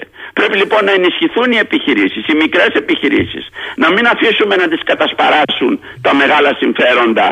Ε, τα λεγόμενα funds τα οποία έρχονται είναι άγνωστης εταιρικής και ιδιοκτησιακής μορφής και το μόνο που τις ενδιαφέρει είναι να μπουν σε μια επιχείρηση να απομυζήσουν ό,τι μπορούν να απομυζήσουν να μειώσουν το προσωπικό συνεπώς και το κόστος όσο μπορούν και μετά από 3-4 χρόνια να ξαναπουλήσουν το μερίδιό τους με κέρδος και να φύγουν. Και τι αφήνουν μετά πολλές φορές ένα κουφάρι το οποίο δεν μπορεί να λειτουργήσει. Αυτός είναι ο κίνδυνος που βλέπουμε, που έχουμε και για το οποίο αναφέρθηκα και, στα, και στην ηλεκτρική ενέργεια, ΔΕΗ και στους σιδηροδρόμους αυτή, αυτή τη φορά. Και όποιον βρίσκουν από το δημόσιο ή στις δημόσιες επιχειρήσεις να μην κάνει καλά τη δουλειά τους, τότε να ξεπεραστούν οι συνδικαλιστικές αντιρρήσεις, εγώ το λέω ξεκάθαρα αυτό το πράγμα, και αυτούς οι οποίοι παρα, παρανομούν και δεν κάνουν το καθήκον τους με όρους βάσει των οποίων έχουν προσληφθεί, να τους στείλουν σπίτια τους. Κύριε Αντώναρε, ε, κοιτάξτε εδώ το κοινό, θα το πω, έχει αγριέψει, θέλει βροχιδών μηνύματα. Ακούστε εδώ, λέει η Ελένη. Ο κύριος Αντώναρος βλέπει κάποια διαφορά σε Νέα Δημοκρατία και ΣΥΡΙΖΑ; Πού ακριβώς, στις πυρκαγιές, στα δακρυγόνα, στις διαδηλώσεις, στο ότι αφήνουν την παραβίαση συμφωνίας των Πρεσπών και την αδιαφορία μας, στην αγνόηση της βούλης του λαού, που τον λένε και όχλο, της ιδιωτικοποίησης, τα εθνικά θέματα, τις αλλαγές των σχολικών βιβλίων όπως ορίζει η πετυχημένη συμφωνία των Πρεσπών; Γιατί λοιπόν είναι στο δίλημα να αλλάξει κόμμα; Και κάποιος άλλος μου λέει, Ποια είναι η γνώμη του τώρα για τη συμφωνία των Πρεσπών, διότι προέρχεται και από τη Θεσσαλονίκη. Κοιτάξτε, ε, καταρχάς δεν πρέπει τα πολιτικά κόμματα να τα βάζουμε όλα μαζί ε, μέσα σε ένα τσουβάλι, να βάζουμε μέσα την κουτάλα και τα ανακατεύουμε. Αυτό πιστεύω ότι είναι δύναμή της στα θεμέλια της αντιπροσωπευτικής κοινοβουλευτικής δημοκρατίας. Εγώ θεωρώ ότι τα κόμματα έχουν αρκετές διακριτές διαφορές μεταξύ τους, ε, έχουν σημαντικές ε, διαφορές όσον αφορά την πορεία των προσώπων και τη συμπεριφορά των προσώπων ε, έχουν σημαντικές διαφορές και στις κεντρικές επιλογές τις οποίες κάνουν. Ε, δεν λέω λοιπόν ότι τα κόμματα, ε, πώς να το πω, είναι ε, ε, από τη βάση τους απολύτως διαφορετικά το ένα από το άλλο ε, ξέρετε όλες οι δυτικές δημοκρατίες ε, κυβερνιόνται με εναλλαγές κομμάτων τα οποία έχουν σημαντικές διαφορές μεταξύ τους. Αν πάμε στη Γερμανία θα δούμε ότι αυτή τη στιγμή κυβερνιέται από ένα συνασπισμό τριών κομμάτων όπου τα δύο από τα τρία κόμματα του κυβερνητικού συνασπισμού ε, ανταλλάσσουν ε, βαριές κατηγορίες μεταξύ τους για τον τρόπο με τον οποίο σε μια χώρα που έχει, είναι πολύ παγωμένη το χειμώνα, γι' αυτό και το λέω, ε, θα γίνεται, θα εξασφαλίζεται η θέρμανση των πόλεων τους χειμωνιάτικους μήνες. Ε, δεν είναι τόσο απλά τα πράγματα όσο θέλουμε να τα βλέπουμε και δεν πρέπει αυτό να μας οδηγεί ε, στις, ε, σε κόμματα οριακά, σε κόμματα αμφισβήτησης ε, όλα τα κόμματα έχουν το δικαίωμα να απαιτούν και να περιμένουν την ψήφο των Ελλήνων πολιτών. Αλλά πρέπει να βλέπουμε και ποια κόμματα έχουν τη δυνατότητα να κυβερνήσουν τη χώρα. Πάντω ο Κώστας. Λέω εδώ... ότι η χώρα πρέπει να κυβερνηθεί. Σας το λέω ξεκάθαρα. Μετά από τις πρώτες εκλογές, όχι σε μετά από δεύτερες Ο Κώστας εδώ, κύριε Αντώναρε, λέει ότι μήπως ο κύριος Αντώναρος είναι από τους βασικούς μοχλούς να δούμε μια συγκυβέρνηση μεγάλου ε, συνασπισμού και ο φίλος, απαντήστε σε αυτό, και ο φίλος ο Αντώνης γράφει εδώ πέρα. Μα κύριε Αντώναρε, ο πρώην Πρωθυπουργός ο Κώστας Καραμαλής υπερχρέωσε τη χώρα και αυτός και φτάσαμε στα μνημόνια. Γι' αυτά δεν θα πείτε λέει μια κουβέντα. Κοιτάξτε, εγώ έχω άλλη αντίληψη σε αυτό το θέμα το τελευταίο, να το πω ξεκάθαρα. Ε, Όπως ξέρετε, είναι υπό αμφισβήτηση ο βαθμός υπερχρέωσης, σε εισαγωγικά το βάζω, της κυβέρνησης από τον Κώστα Καραμαλή. Να μην ξαναγυρίσουμε και πούμε τι έγινε επισημήτη. Ε, είναι πράγματα τα οποία νομίζω ότι δεν κάνουν καλό στη δημόσια συζήτηση. Και ήρθε μια άλλη κυβέρνηση μετά του Γιώργου Παπανδρέου που περίμενε 6 μήνες, δεν έκανε τίποτα. Έλεγε ότι λεφτά υπάρχουν. Θέλουμε να κάνουμε αυτή τη συζήτηση. Τώρα το 2023 για το τι έγινε το 2006, το 2009, το 2000, το 2010. Το θέμα είναι πώς θα λύσουμε τα, τα προβλήματα από εδώ και πέρα. Άλλωστε, κανείς από αυτούς ε, ούτε ο Γιώργος Παπανδρέου ούτε ο Κώστας Καραμαλής πάνε να γίνουν πρωθυπουργοί αύριο. Μιλάμε για υπαρκτά κόμματα, με υπαρκτούς αρχηγούς και με, για αυτά πρέπει να συζητήσουμε. Για, αυτούς, με αυτά πρέπει να, για αυτά πρέπει να δώσουμε λύση. Εγώ δεν λέω ότι στο παρελθόν, μην παρεξηγηθώ, όλα γίναν τέλεια. Αντιθέτως, υπήρχαν αστοχίες, ατέλειες, λαθε, λαθεμένες ε, αποφάσεις. Με μια διαφορά ότι οι προηγούμενοι ανάλαβαν τις ευθύνες τους και όσοι, για όσους δεν τους ανέλαβε, τους ανέθεσε τις ευθύνες, τους επιβάρυνε με τις ευθύνες ο Έλληνας πολίτης, στέλνοντάς τους αδιάβαστους στα ζητούμενα, στα ζήτητα μάλλον της ιστορίας. Από εδώ και πέρα τι κάνουμε. Τι ζητάνε οι άνθρωποι από εδώ και πέρα; Να ασχολούμαστε με το χτες, να πούμε τι έγινε επί Κονδύλη, επί Βενιζέλου, επί Τρικούπη, ε, πώς χάθηκε η Ελλάδα, πώς μεγάλωσε η Ελλάδα, πώς ε, ε, ε έγινε ε, στο τέλος του προπερασμένου αιώνα η χρεοκοπία της χώρας. να δούμε τώρα πώς θα ανταλύσουμε τα θέματα. Τα θέματα είναι, είναι τωρινά, σημερινά και μένουμε πίσω σε ένα οργανισμό στον οποίο έχουμε επιλέξει και υπογραμμίζω θέλουμε να ανήκουμε όπως είναι η Ενωμένη Ευρώπη. Είμαστε ουραγοί Είμαστε κάτω-κάτω μαζί με τη Βουλγαρία και τη Ρουμανία, οι οποίες μπήκανε 30 ε, χρόνια μετά από εμά μέσα και κινδυνεύουν να μας ξεπεράσουν. Μου έλεγε ένας επιχειρηματίας πρόσφατα εδώ στην Αθήνα που ε, ε, είναι ενεργός και στη Ρουμανία ότι η Ρουμανία έχει ξεφύγει, είναι μπροστά και εμείς συζητάμε ακόμη τι θα κάνουμε. Συζητάμε ακόμη εάν είναι ασφαλή τα πλοία που μεταφέρουν εκατοντάδες χιλιάδες εκατομμύρια επισκεπτών στα νησιά μας. Ε, δηλαδή αν έχουμε τέτοιες ανησυχίες γιατί δεν κάνουμε αυτά που πρέπει να κάνουμε; Γιατί, γιατί περιοριζόμαστε μόνο στη συζήτηση; Γιατί περιοριζόμαστε μόνο στη συζήτηση όταν, έχουμε, όταν έχει, και αφού έχει προκύψει το πρόβλημα; Γιατί δεν μπορούμε να, να προλάβουμε. Δεν μπορούμε να προγραμματίσουμε. Αυτό είναι το μεγάλο ερώτημα. ακούστε, ακούστε, γιατί ενδεχομένως και το ξέρετε αυτό ο λαός, ο πολίτης, έχει συσσωρευμένη οργή 10 ετιών. Βεβαίως. Θεωρεί ότι το πολιτικό σύστημα από ένα σημείο και ύστερα αποσχίστηκε από τα δικά του θέλω. Δεν τον έλαβε υπόψη. Είπατε εσείς ότι άλλαξε την πορεία του ο ΣΥΡΙΖΑ στην ευρωπαϊκή προοπτική. Με ρωτάνε όμως πολύ εδώ, πόσο δημοκρατικό είναι σε αυτή την αλλαγή να γράφεις τα παλιότερα των παπουτσιών σου μία απόφαση κακή, σωστή, θα το έκρινε ιστορία το 65% του ελληνικού λαού. Όταν εσύ το έχεις προκαλέσει, μου λένε εδώ. Άλλοι μου λένε επίσης, προσέξτε εδώ τι μου λένε, ναι. ότι αν δεν δούμε τα λάθη μας σορευτικά και τις ευθύνες του πολιτικού συστήματος, πώς να, πώς να αλλάξει η κατάσταση; Δηλαδή να τα κουκουλώσουμε. Τα λάθη μα μας τα δείχνουν τα, οι 57 άνθρωποι που σκοτώθηκαν μέσα στα τρένα. Ε, δεν καταλαβαίνουμε ότι αυτό το πράγμα είναι άρρωστο. Θέλει εκβάθρου, εκβάθρων ε, ε, ε, ανατροπή και στήσιμο με, καινούρια, με καινούριες σκέψεις. Και τι κάνουμε; Παίρνουν και βάζουν επικεφαλής του οργανισμού έναν κύριο ο, προσωρινό λέει ο οποίος έχει την ευθύνη για αυτά που γίνανε. Επειδή είναι κομματικός τέλεχος της Νέας Δημοκρατίας. Πώς θα λυθεί το θέμα, ξέρετε, είναι σαν να σας πούνε, κύριε Σαχίνη, ότι από αύριο ομιγέννητο σταματάει η ακτοπλοϊκή σύνδεση της, ε, του Πειραιά με το Ηράκλειο. Μπορεί να λειτουργήσει η Κρήτη; Δεν μπορεί να λειτουργήσει η Κρήτη. Το ίδιο λοιπόν πρόβλημα προκύπτει και αυτή τη στιγμή με το σταμάτημα, με το πάγωμα της συνδρομικής σύνθεση, σύνδεσης Αθηνών Θεσσαλονίκης και με όλες τις πόλεις που είναι ενδιάμεσα.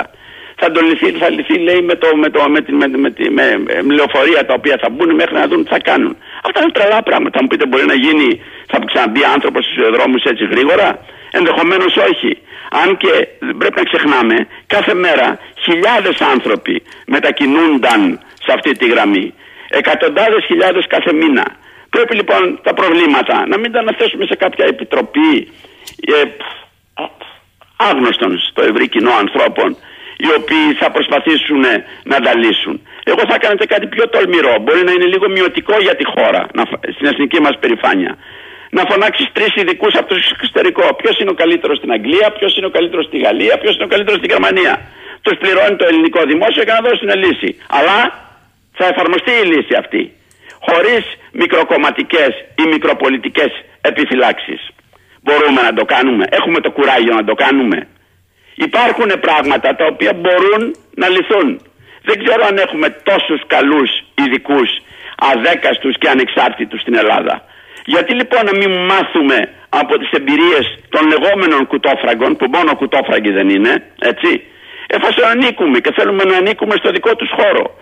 Αυτό λέω. Ας κάνουμε και κάτι ριζοσπαστικό μια φορά. Λέει εδώ φίλος ο Βασίλης, μήπως λοιπόν κύριε Αντώναρε πρέπει να πάμε σε επανεθνικοποίηση του ΟΣΕ ως βασικό μοχλό ανάπτυξης της υπαίθρου; Και αν προκύπτει κάτι διαχρονικά είναι ποιος κυβερνάει τελικά αυτή τη χώρα; Οι νταβατζίδες κάνουν κουμάντο και υπαγορεύουν στο πολιτικό σύστημα τις αποφάσεις τους. Δύο πράγματα έχω να πω πάνω σε αυτό. Πρώτον, είμαι υπέρ της επαναπόκτησης του ελέγχου επί τους, των σιδηροδρόμων από το ελληνικό δημόσιο. Ξεκάθαρα πράγματα.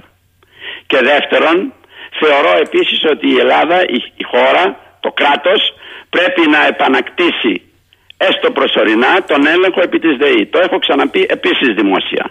Να δώσεις αυτό το φαντ στο οποίο ξεπούλησε ε, το 17% αν δεν κάνω λάθος που ήταν και το, το ποσοστό ελέγχου του ελληνικού δημοσίου να πάρει πίσω αυτό το ποσοστό να αποκτήσει τον έλεγχο ώστε να εξασφαλιστεί μια βιώση, ένα βιώσιμο ε, κόστος ενέργειας για τους Έλληνες πολίτες. Δεν είναι δυνατόν αυτά τα πράγματα να συνεχίζονται και κανείς να μην λέει τίποτα. Και να σας πω κάτι, θα κάνω και μια κριτική προς τα μέσα ενημέρωσης. Γιατί κανείς δεν μιλάει για τη ΔΕΗ, κύριε Σαχίνη, γιατί τους δίνουν από τη ΔΕΗ ολοσέλιδες διαφημίσεις. Πάρτε τις κυριακάτικες εφημερίδες να δείτε τι γίνεται. Με συγχωρείτε. Ολοσέλιδες διαφημίσεις από τη ΔΕΗ, οι οποίες δεν έχουν καμία ενημερωτική αξία. Μεταξύ των οποίων λέγεται σε κάποιο κομμάτι αυτής της ολοσέλιδης διαφήμισης επί μήνε τώρα με περηφάνεια ότι μειώθηκε η λιγνητική παραγωγή κατά 49%. Η λιγνητική παραγωγή πρέπει να αυξηθεί. Είναι και κυβερνητική απόφαση. Γίνεται στη Γερμανία, γίνεται στην Πολωνία, γίνεται παντού. Γιατί δεν το κάνουν, γιατί θέλουν να αγοράζουν ακριβά φυσικό αέριο και να μετακυλίουν το κόστος στους Έλληνες πολίτες, στους Έλληνες καταναλωτές, οπότε να γεμίζουν τα ταμεία της ΔΕΗ. Είναι απαράδεκτα πράγματα αυτά τα οποία γίνονται. Θέλω και δεν είμαι η μοναδική φωνή που τα λέει, τα λένε αρκετοί άνθρωποι. Αλλά πρέπει κάπου να ακούγονται. Θέλω να κλείσουμε με τρία ερωτήματα. Ερώτημα πρώτο. Εάν πάμε σε δεύτερες εκλογές, ισχύει ότι σβήνονται οι ευθύνες αφού έχει προηγηθεί ε, πρώτα η συγκρότηση της Βουλής από πρώτες εκλογές για όποιον τις έχει; Δεύτερο ερώτημα εδώ. Κύριε Αντώναρε, λέει κάποιος, Μήπως ετοιμάζεται ο Κώστας Καραμαλής για πρόεδρος Δημοκρατίας και κάνετε αυτές τις κινήσεις; Και τρίτο ερώτημα. Μήπως ήρθε η ώρα, κύριε Αντώναρε, να σταματήσει το παραμύθι, λέει, με το πολιτικό κόστος; Επιτέλους, υπάρχει και το πραγματικό κόστος που πρέπει να πληρώσουν οι άνθρωποι. Οι καινούργιες σκέψεις και οι καινούργιοι διάλογοι. Άρα, μήπως πρέπει να σταματήσει αυτός ο προκλητικός νόμος περί ανευθύνης υπουργών που δεν είναι περί ευθύνης υπουργών; Λοιπόν, επειδή η πρώτη με την τρίτη ερώτηση συνδέονται, θα σας πω το εξής. Δεν είμαι τόσο, σας το, έχω, σας το είπα άλλωστε και προηγουμένως, επαρκής νομικός για να απαντώ αυτά τα ερωτήματα που έχουν σχέση με την νομική επιστήμη και, με την επιστήμη και τις ποινικές συνέπειες. Είναι ξεκάθαρο ότι το ειδικό καθεστώς το οποίο έχει δημιουργηθεί βάσει του συντάγματος και με όλες τις αλλαγές που έχουν γίνει κατά καιρούς της τροποποίησης του συντάγματος για ε, ανεύθυνους στην ουσία υπουργούς ή για ε, ε, να δημιουργηθεί ένα πολύ δύσκολο πλαίσιο ώστε να παραπεμφθεί για κάτι ένας υπουργός, εμένα δεν με βρίσκουν σύμφωνο. Ξεκάθαρα πράγματα. Σε όλες τις άλλες χώρες της Ευρώπης μπορεί να κληθεί οποιοδήποτε υπουργός, το είδαμε στην Αυστρία, το είδαμε στη Γερμανία, το είδαμε στην Ισπανία, το είδαμε παντού. Από τις ανακριτικές αρχές να καταθέσει και ενδεχομένως μετά, μετά την άρση της ασυλίας του να του ασκηθεί δίωξη. Εδώ, όπως ξέρετε, μόλις προσκρούσει ένας ανακριτής στο όνομα Υπουργού, είναι υποχρεωμένος να το στείλει όλο το φάκελο στη Βουλή. Λέτε και η Βουλή μπορεί να κάνει αυτή τη δουλειά. Έτσι. Να Αντί να... Η Βουλή τι κάνει, προστατεύει τους δικούς της. Έτσι. Ε, πρέπει λοιπόν αυτό να αλλάξει. Και πρέπει να αλλάξει γιατί ακριβώς δεν είναι δυνατόν όλα να γίνονται με ένα στόχο. Ποιος είναι ο στόχος, πώς θα επανεκλεγεί βουλευτής ο Αντώναρος, ο Παπαδόπουλος, ο Γιαννόπουλος, ο Σακίνης. Έτσι. Τώρα, στο άλλο θέμα περί Καραμαλή. Δεν έχω σχέσεις προσωπικές, πολιτικές αυτή τη στιγμή με τον Κώστα Καραμαλή. Εγώ δεν νομίζω ότι ο Κώστας Καραμαλής ό,τι κάνει το κάνει με την ιστροβουλία της επιδίωξης ενός ανώτατου αξιώματος όπως είναι ο πρόεδρος της Δημοκρατίας.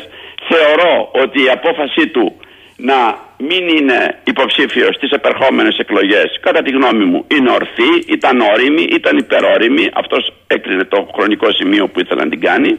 Τι κάνει, απελευθερώνει τον εαυτό του. Ταυτόχρονα όμως απελευθερώνει και πάρα πολλούς ανθρώπους οι οποίοι συνδέονται ψυχολογικά και πολιτικά μαζί του ώστε να αποφασίσουν από εδώ και πέρα τι θα κάνουν. Αυτό για μένα είναι το κέριο και το αποφασιστικό. Πρώτο τελευταίο ζήτημα. Ποια είναι η θέση λέει, του κυρίου Αντώναρου ο Βαγγέλης για τους πληστηριασμούς; Συμφωνεί με την καταλήστευση των ιδιωτικών περιουσιών; Είμαι κάθετα αντίθετος. Πρέπει να βρεθεί ένας τρόπος ε, να μπορεί αυτός ο οποίος κινδυνεύει να χάσει το σπίτι του επειδή έχει πάρει κάποιο δάνειο και δεν μπορεί πια να εξυπηρετήσει να εξαγοράσει το δάνειο στην ίδια τιμή με την οποία το εξαγόρασε το φαν, το σέρβισερ, όλοι αυτοί τους οποίους συζητάμε με περίεργους όρους αυτό το διάστημα και δεν δέχονται να το κάνουν οι τράπεζες. Αντί, αντίστοιχες μεθοδεύσεις έχουν γίνει ενώ ευνοϊκές για τους δανειολήπτες έχουν γίνει στην Κύπρο, έχουν γίνει στην Ιρλανδία, έχουν γίνει σε άλλες χώρες. Αλλά μόνο οι άνθρωποι να χάνουν το βιός τους επειδή ε, δεν μπόρεσαν κάποια στιγμή ακριβώς λόγω των μνημονίων, ακριβώς λόγω των χαμηλών μισθών, ακριβώς λόγω της στόχιας να ανταποκριθούν στις υποχρεώσεις τους. Λοιπόν, κλείνω με το ερώτημα, αλλά εδώ δείξατε ότι απαντάτε σε όλα. Του καπετάν Αναστάση, σκληρό ερώτημα. Κύριε Αντώνα Ρελή, καλημέρα. Με όλο το σεβασμό. Εργάζομαι στο εξωτερικό πολλά χρόνια και όχι στην Ελλάδα. Για να μπορέσουμε να λύσουμε το πρόβλημα, πρέπει να απαλλαγούμε από όλους αυτούς που το δημιούργησαν. Και είστε κι εσείς ένα κομμάτι αυτού του προβλήματος, διότι κυβερνήσατε. Ο Αϊστάιν είχε πει ότι δεν μπορείς να λύσεις το πρόβλημα με το σκεπτικό και τους ανθρώπους που το δημιούργησαν.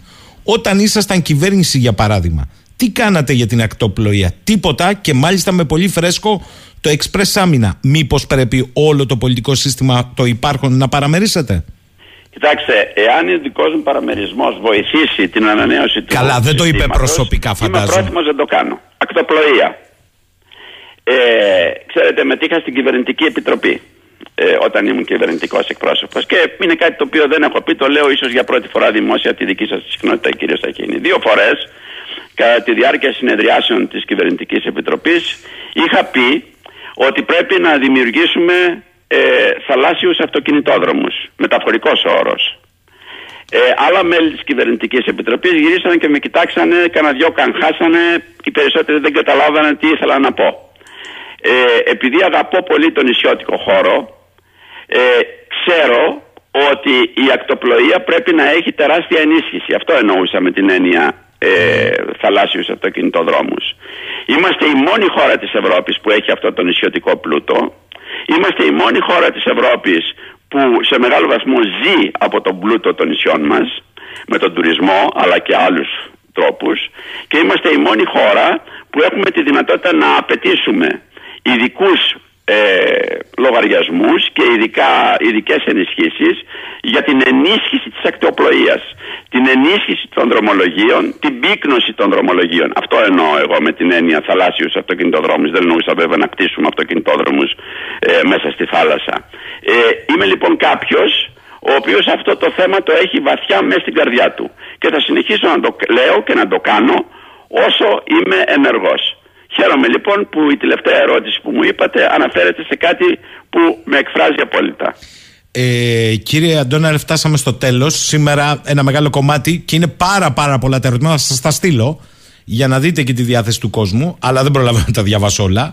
Όμως είναι προφανές ότι πια και το πολιτικό σύστημα και η πολιτική είστε σε μια οριακή στιγμή για τη χώρα. Φυσικά. Εγώ ξέρετε δεν είμαι βουλευτής και δεν έχω δεν ήμουν υποψήφιος από το 2015 και μετά. Ε, δεν σημαίνει ότι δεν έχω ευθύνες, γιατί σας είπα και στην αρχή ότι ο καθένας ο οποίος διατυπώνει ε, πολιτικό λόγο δημόσια, πολιτικό πρόσωπο είναι στην ουσία. Έτσι. Ε, πολιτική γίνεται και εκτός Βουλής, αν και αυτοί που έχουν εκλεγεί, έχουν την τιμή να εκλεγούν στη Βουλή των Ελλήνων, έχουν αυξημένες ευθύνες.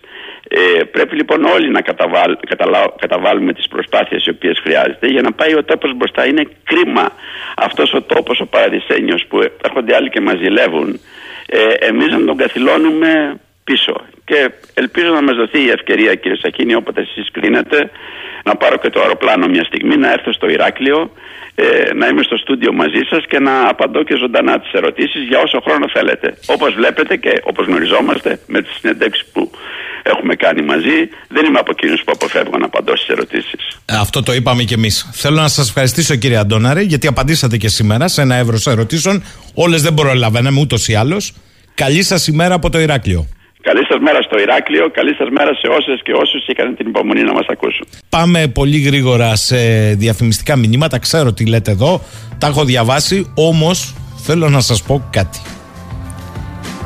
Το έχω πει πολλές φορές. Θα ακούμε εμείς τουλάχιστον, όσοι δεν μπορείτε, μην το κάνετε, όλες τις απόψεις στο μέτρο του εφικτού. 11 και 35, περικλή μου καταλαβαίνω και την οργή και το θυμό και τις επιλογές αλλά τι να κάνουμε τώρα. Το μικρόφωνο εδώ είναι.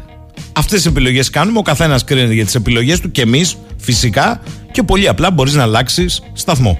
Πάμε στην τελευταία στροφή και θα μιλήσουμε λίγο για αυτή την ιστορία στη Silicon Valley αν και η Πυρίτιο Valley είναι στην Κίνα πια ε, η οποία παίζει σε όλα τα μέσα ενημέρωσης και σε όλες τις εφημερίδες, όχι μόνο τα οικονομικά, ότι μπορεί να είμαστε μπροστά σε ένα φαινόμενο ντόμινο στο τραπεζικό και όχι μόνο χώρο.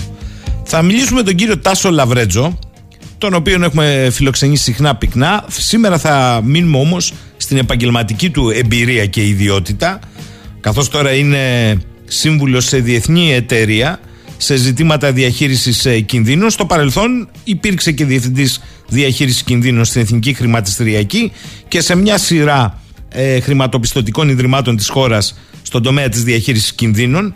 Καλημέρα κύριε Λαβρέτζο. Καλημέρα κύριε Σαχίνη.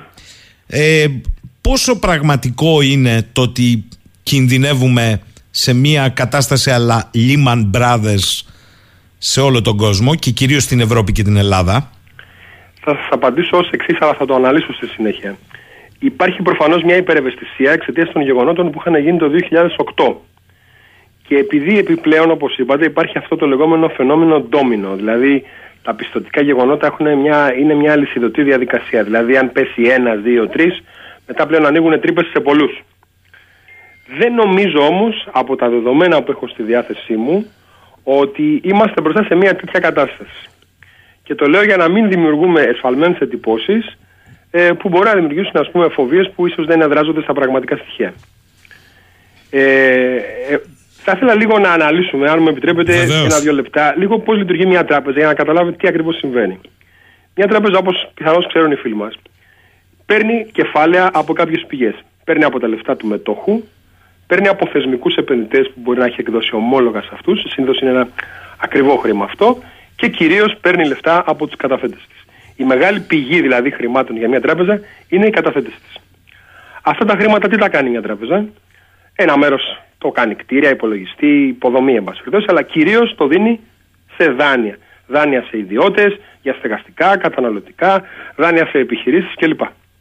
Αυτή είναι η βασική λειτουργία. Ποιο είναι λοιπόν το χαρακτηριστικό μιας τράπεζας, ότι χρησιμοποιεί λεφτά άλλων και τα δανείζει σε άλλους. Με κάποια μεθοδολογία, με κάποιες αρχές. Δεν το κάνει στην τύχη. Άρα καρπούται ένα επιτοκιακό, μια επιτοκιακή διαφορά. Αγοράζει δηλαδή φθηνό χρήμα στις καταθέσεις και το δανείζει πιο ακριβά στους δανειολήπτες. Μπορεί να έχει λοιπόν μια καθαρή επιτοκιακή διαφορά 3, 4, 5%. Δεν είναι μικρό αυτό, γιατί αν έχεις, αν έχεις πάρει ξένα λεφτά 100 δις και καρπούσε μια τέτοια επιτοκιακή διαφορά 5%, τα κέρδη είναι 5 δις. Αντιλαμβάνεστε λοιπόν ότι αυτό που ενδιαφέρει την τράπεζα είναι αυτή η διατήρηση του περιθωρίου, του επιτοκιακού. Αν λοιπόν είμαστε σε μια περίοδο που ανεβαίνουν τα επιτόκια, αν μια τράπεζα έχει όλα τα στοιχεία της σε κειμενόμενο επιτόκιο, θα αναπροσαρμοστούν. Μπορεί να αναπροσαρμοστούν και των καταθέσεων τα επιτόκια, μπορεί να αναπροσαρμοστούν και των δανείων. Άρα λοιπόν δεν θα έχει πρόβλημα μια τράπεζα αν ως επιτοπλίστων έχει σε κειμενόμενο επιτόκιο δώσει δάνεια. Μάλιστα θα σας πω ότι όχι μόνο πρόβλημα δεν θα έχει, αλλά σε αυτή την περίοδο πολλές τράπεζες ωφελούνται από την άνοδο επιτοκίων, γιατί όπως θα ξέρετε πολύ καλά, δεν ανεβάζουν τα επιτόκια των καταθέσεων, αλλά ανεβάζουν κατά προτεραιότητα τα επιτόκια των δανείων. Αυτό βελτιώνει την επιτοκιακή διαφορά και, και βοηθάει την κερδοφορία. Άρα λοιπόν εδώ έχουμε μια πρώτη μεγάλη ανάσα που πρέπει να πάρουμε. Το γεγονός ότι στη Silicon Valley υπήρξε πρόβλημα και όπως λένε τώρα πολλοί ότι επειδή ανεβάζει επιτόκια η Αμερική σκότωσε την τράπεζα, μην αρχίσουμε και λέμε ότι αυτό ισχύει για όλες τις τράπεζες. Έχει να κάνει με ένα διαχειριστικό λάθος της διοίκησης της Silicon Valley, η οποία φαίνεται να μην είχε καταλάβει πολύ καλά την έννοια του επιτοκιακού κινδύνου. Ή την είχε καταλάβει και παίζει άλλα παιχνίδια. Αυτό ας το ε, βρουν αυτοί μεταξύ τους. Αλλά λέτε ότι δεν είναι γενικευμένη εικόνα. Είναι στοχευμένη περισσότερο; Αν είναι πτωχευμένη η τράπεζα, λέτε, συγκεκριμένη; Όχι, όχι. Αν αυτό που συνέβη είναι στοχευμένο δηλαδή. Α, ε, κα, Καταρχάς, εγώ τα στοιχεία τώρα αυτή που αντλώ προσπαθώ από διεθνείς ναι, ναι. διεθνείς ιστοσελίδες, Financial Times κλπ. Δεν μπορούμε να έχουμε πρωτογενή πληροφόρηση. Ε, επειδή λοιπόν έχω δει τι, τι εκφράζει αυτή η περίπτωση της Silicon Valley, ε, θεωρώ ότι δεν, δεν θα πρέπει να βιαστούμε να το επεκτείνουμε. Θα σας πω όμως, επειδή βλέπω ότι υπάρχουν και άλλες τράπεζες που δημιουργούν θέματα. Υπάρχει άλλη μία επισήμως. Η Signature. Ναι, ναι. Άρα αυτή η κατάρρευση οφείλεται μόνο ε, στην αύξηση των επιτοκίων, δεν το υπολόγισαν ε, ως καλά εκεί, εκεί στοχευμένα. Ε, Για την Silicon Valley θα έλεγα ναι. Και θα σας πω το γιατί. Γιατί αυτοί τι πήγανε και κάνανε. Αυτή είναι μια ιδιαίτερη τράπεζα η οποία ε, κινείται, έχει πελάτες της αυτό που λέμε startups, δηλαδή νεοφυείς εταιρείες. Οι οποίες πάνε και μαζεύουν κεφάλαια από διάφορους επενδυτές, φτιάχνουν αυτό που λέμε venture capital και αυτό το κεφάλαιο το χρησιμοποιούν για μια εταιρεία νέας τεχνολογίας που μπορεί να δώσει, ξέρω εγώ, να γεννήσει μια νέα Microsoft κλπ. Mm-hmm. Οι πελάτες, λοιπόν, προσέξτε τώρα αυτό. Οι πελάτες στη Silicon Valley ήταν κυρίως τέτοιες εταιρείες που έβαζαν εκεί τα λεφτά τους που είχαν μαζέψει για τα, για τα project που είχαν σχεδιάσει. Αυτό τώρα για έναν που είναι μέσα στην τράπεζα έχει σημασία γιατί η καταθετική βάση αυτής της τράπεζας δεν ήταν ιδιώτες, δεν ήταν μικροϊδιώτε που δύσκολα μετακινούν τα λεφτά τους. Ήταν εταιρείες. Μια εταιρεία μπορεί να σου έχει καταθέσει δύο κατεμέρια και αύριο να στα πάρει γιατί θέλει να πληρώσει να κάνει μια πληρωμή μεγάλη. Άρα η καταθετική βάση της Silicon Valley ήταν ευμετάβλητη και ασταθής. Αυτοί λοιπόν τι πήγανε και κάνανε; Πήγανε και κάνανε το χειρότερο δυνατόν. Επειδή είχαν πάρα πολλά λεφτά σε καταθέσεις και έπρεπε κάπου να τα χρησιμοποιήσουν πήγανε και αγοράσανε στεγαστικά δάνεια, ενυπόθηκα το 56% του ενεργητικού τους περίπου. Είχαν μαζέψει 181 δισεκατομμύρια δολάρια καταθέσεις. Άρα ε, ποσοστό ψηλότερο από ό,τι συνήθως κάνουν τα χρηματοπιστωτικά ιδρύματα μου. Όχι, δεν ήταν το εκεί το πρόβλημα. Γιατί μια τράπεζα αυτή είναι η δουλειά της, θα δανείζει. Το πρόβλημα είναι ότι αυτά που αγοράσαν ήταν σταθερό επιτοκίου. Μάλιστα. Δηλαδή είχαν μια απόδοση στο 1,8% Κλειστή όμως, φιξαρισμένη. Όταν λοιπόν άρχισαν να ανεβαίνουν τα επιτόκια, αυτό το χαρτοφυλάκιο η αξία του έπεφτε, γιατί ήταν σταθερού επιτοκίου. Άρχιζαν λοιπόν να γράφουν ζημιές. Αυτό το είδαν οι πελάτες, που ξαναλέω δεν ήταν οι οποιοδήποτε πελάτες, και άρχισαν να δίνουν οδηγίες, ας πούμε, ότι αρχίστε να βγάζετε τα λεφτά από εκεί γιατί γράφουν ζημιές. Αυτό υποχρέωσε, άρχισαν λοιπόν εκροές, υποχρέωσε την τράπεζα να πουλήσει ένα μέρος με ζημιά και βγήκε και ζήτησε αύξηση μετοχικού κεφαλαίου για να καλύψει τη ζημιά. Ε, αυτό ήταν το καμπανάκι για τον πανικό. Και άρχισε πλέον η εκροή καταθέσεων. Τώρα μπορεί αυτό να γενικευτεί και να πάρει διαστάσεις ε, παγκόσμιας κατάστασης αυτό το, να, να έχουμε ένα background που λένε; Θα σας πω. Εδώ έχει να κάνει πλέον με, ε, αν δεν υπάρχουν πραγματικά στοιχεία που δεν ξέρουμε αυτή τη στιγμή ίσως ε, θεωρώ ότι ο μόνος κίνδυνος είναι κυρίως να δημιουργηθεί ψυχολογικός πανικός. Mm. Γιατί αυτή τη στιγμή, αν δείτε, επειδή προέκυψε και η άλλη περίπτωση της Signature Bank, πολλές τράπεζες στις ΗΠΑ που είναι μεσαίας κατηγορίας, δεν είναι μεγάλες τράπεζες, ε, έχουν πρόβλημα και υπάρχουν εκροές. Βλέπουμε οι τιμές των μετοχών τους πέφτουν στα χρηματιστήρια κλπ.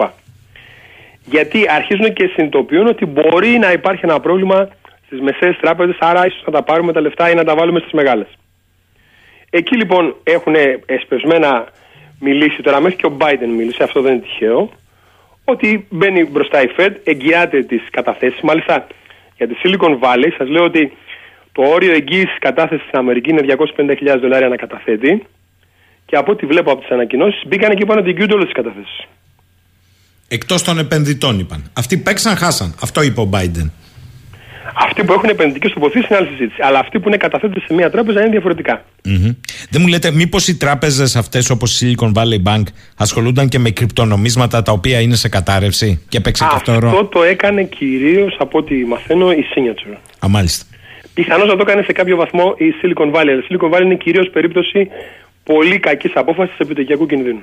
Άρα λέτε, οι μεσαίου τύπου έχουν ένα ψυχολογικό θέμα τράπεζες; Έχουν, εγώ καταλαβαίνω, υποπτεύομαι ότι υπάρχει ένα, ένα κενό εποπτείας. Δηλαδή, ε, μετά, το, μετά την κρίση του 2008, ε, έσπευσαν να ενισχύσουν το εποπτικό πλαίσιο παγκοσμίως και στην Ευρώπη και στην Αμερική.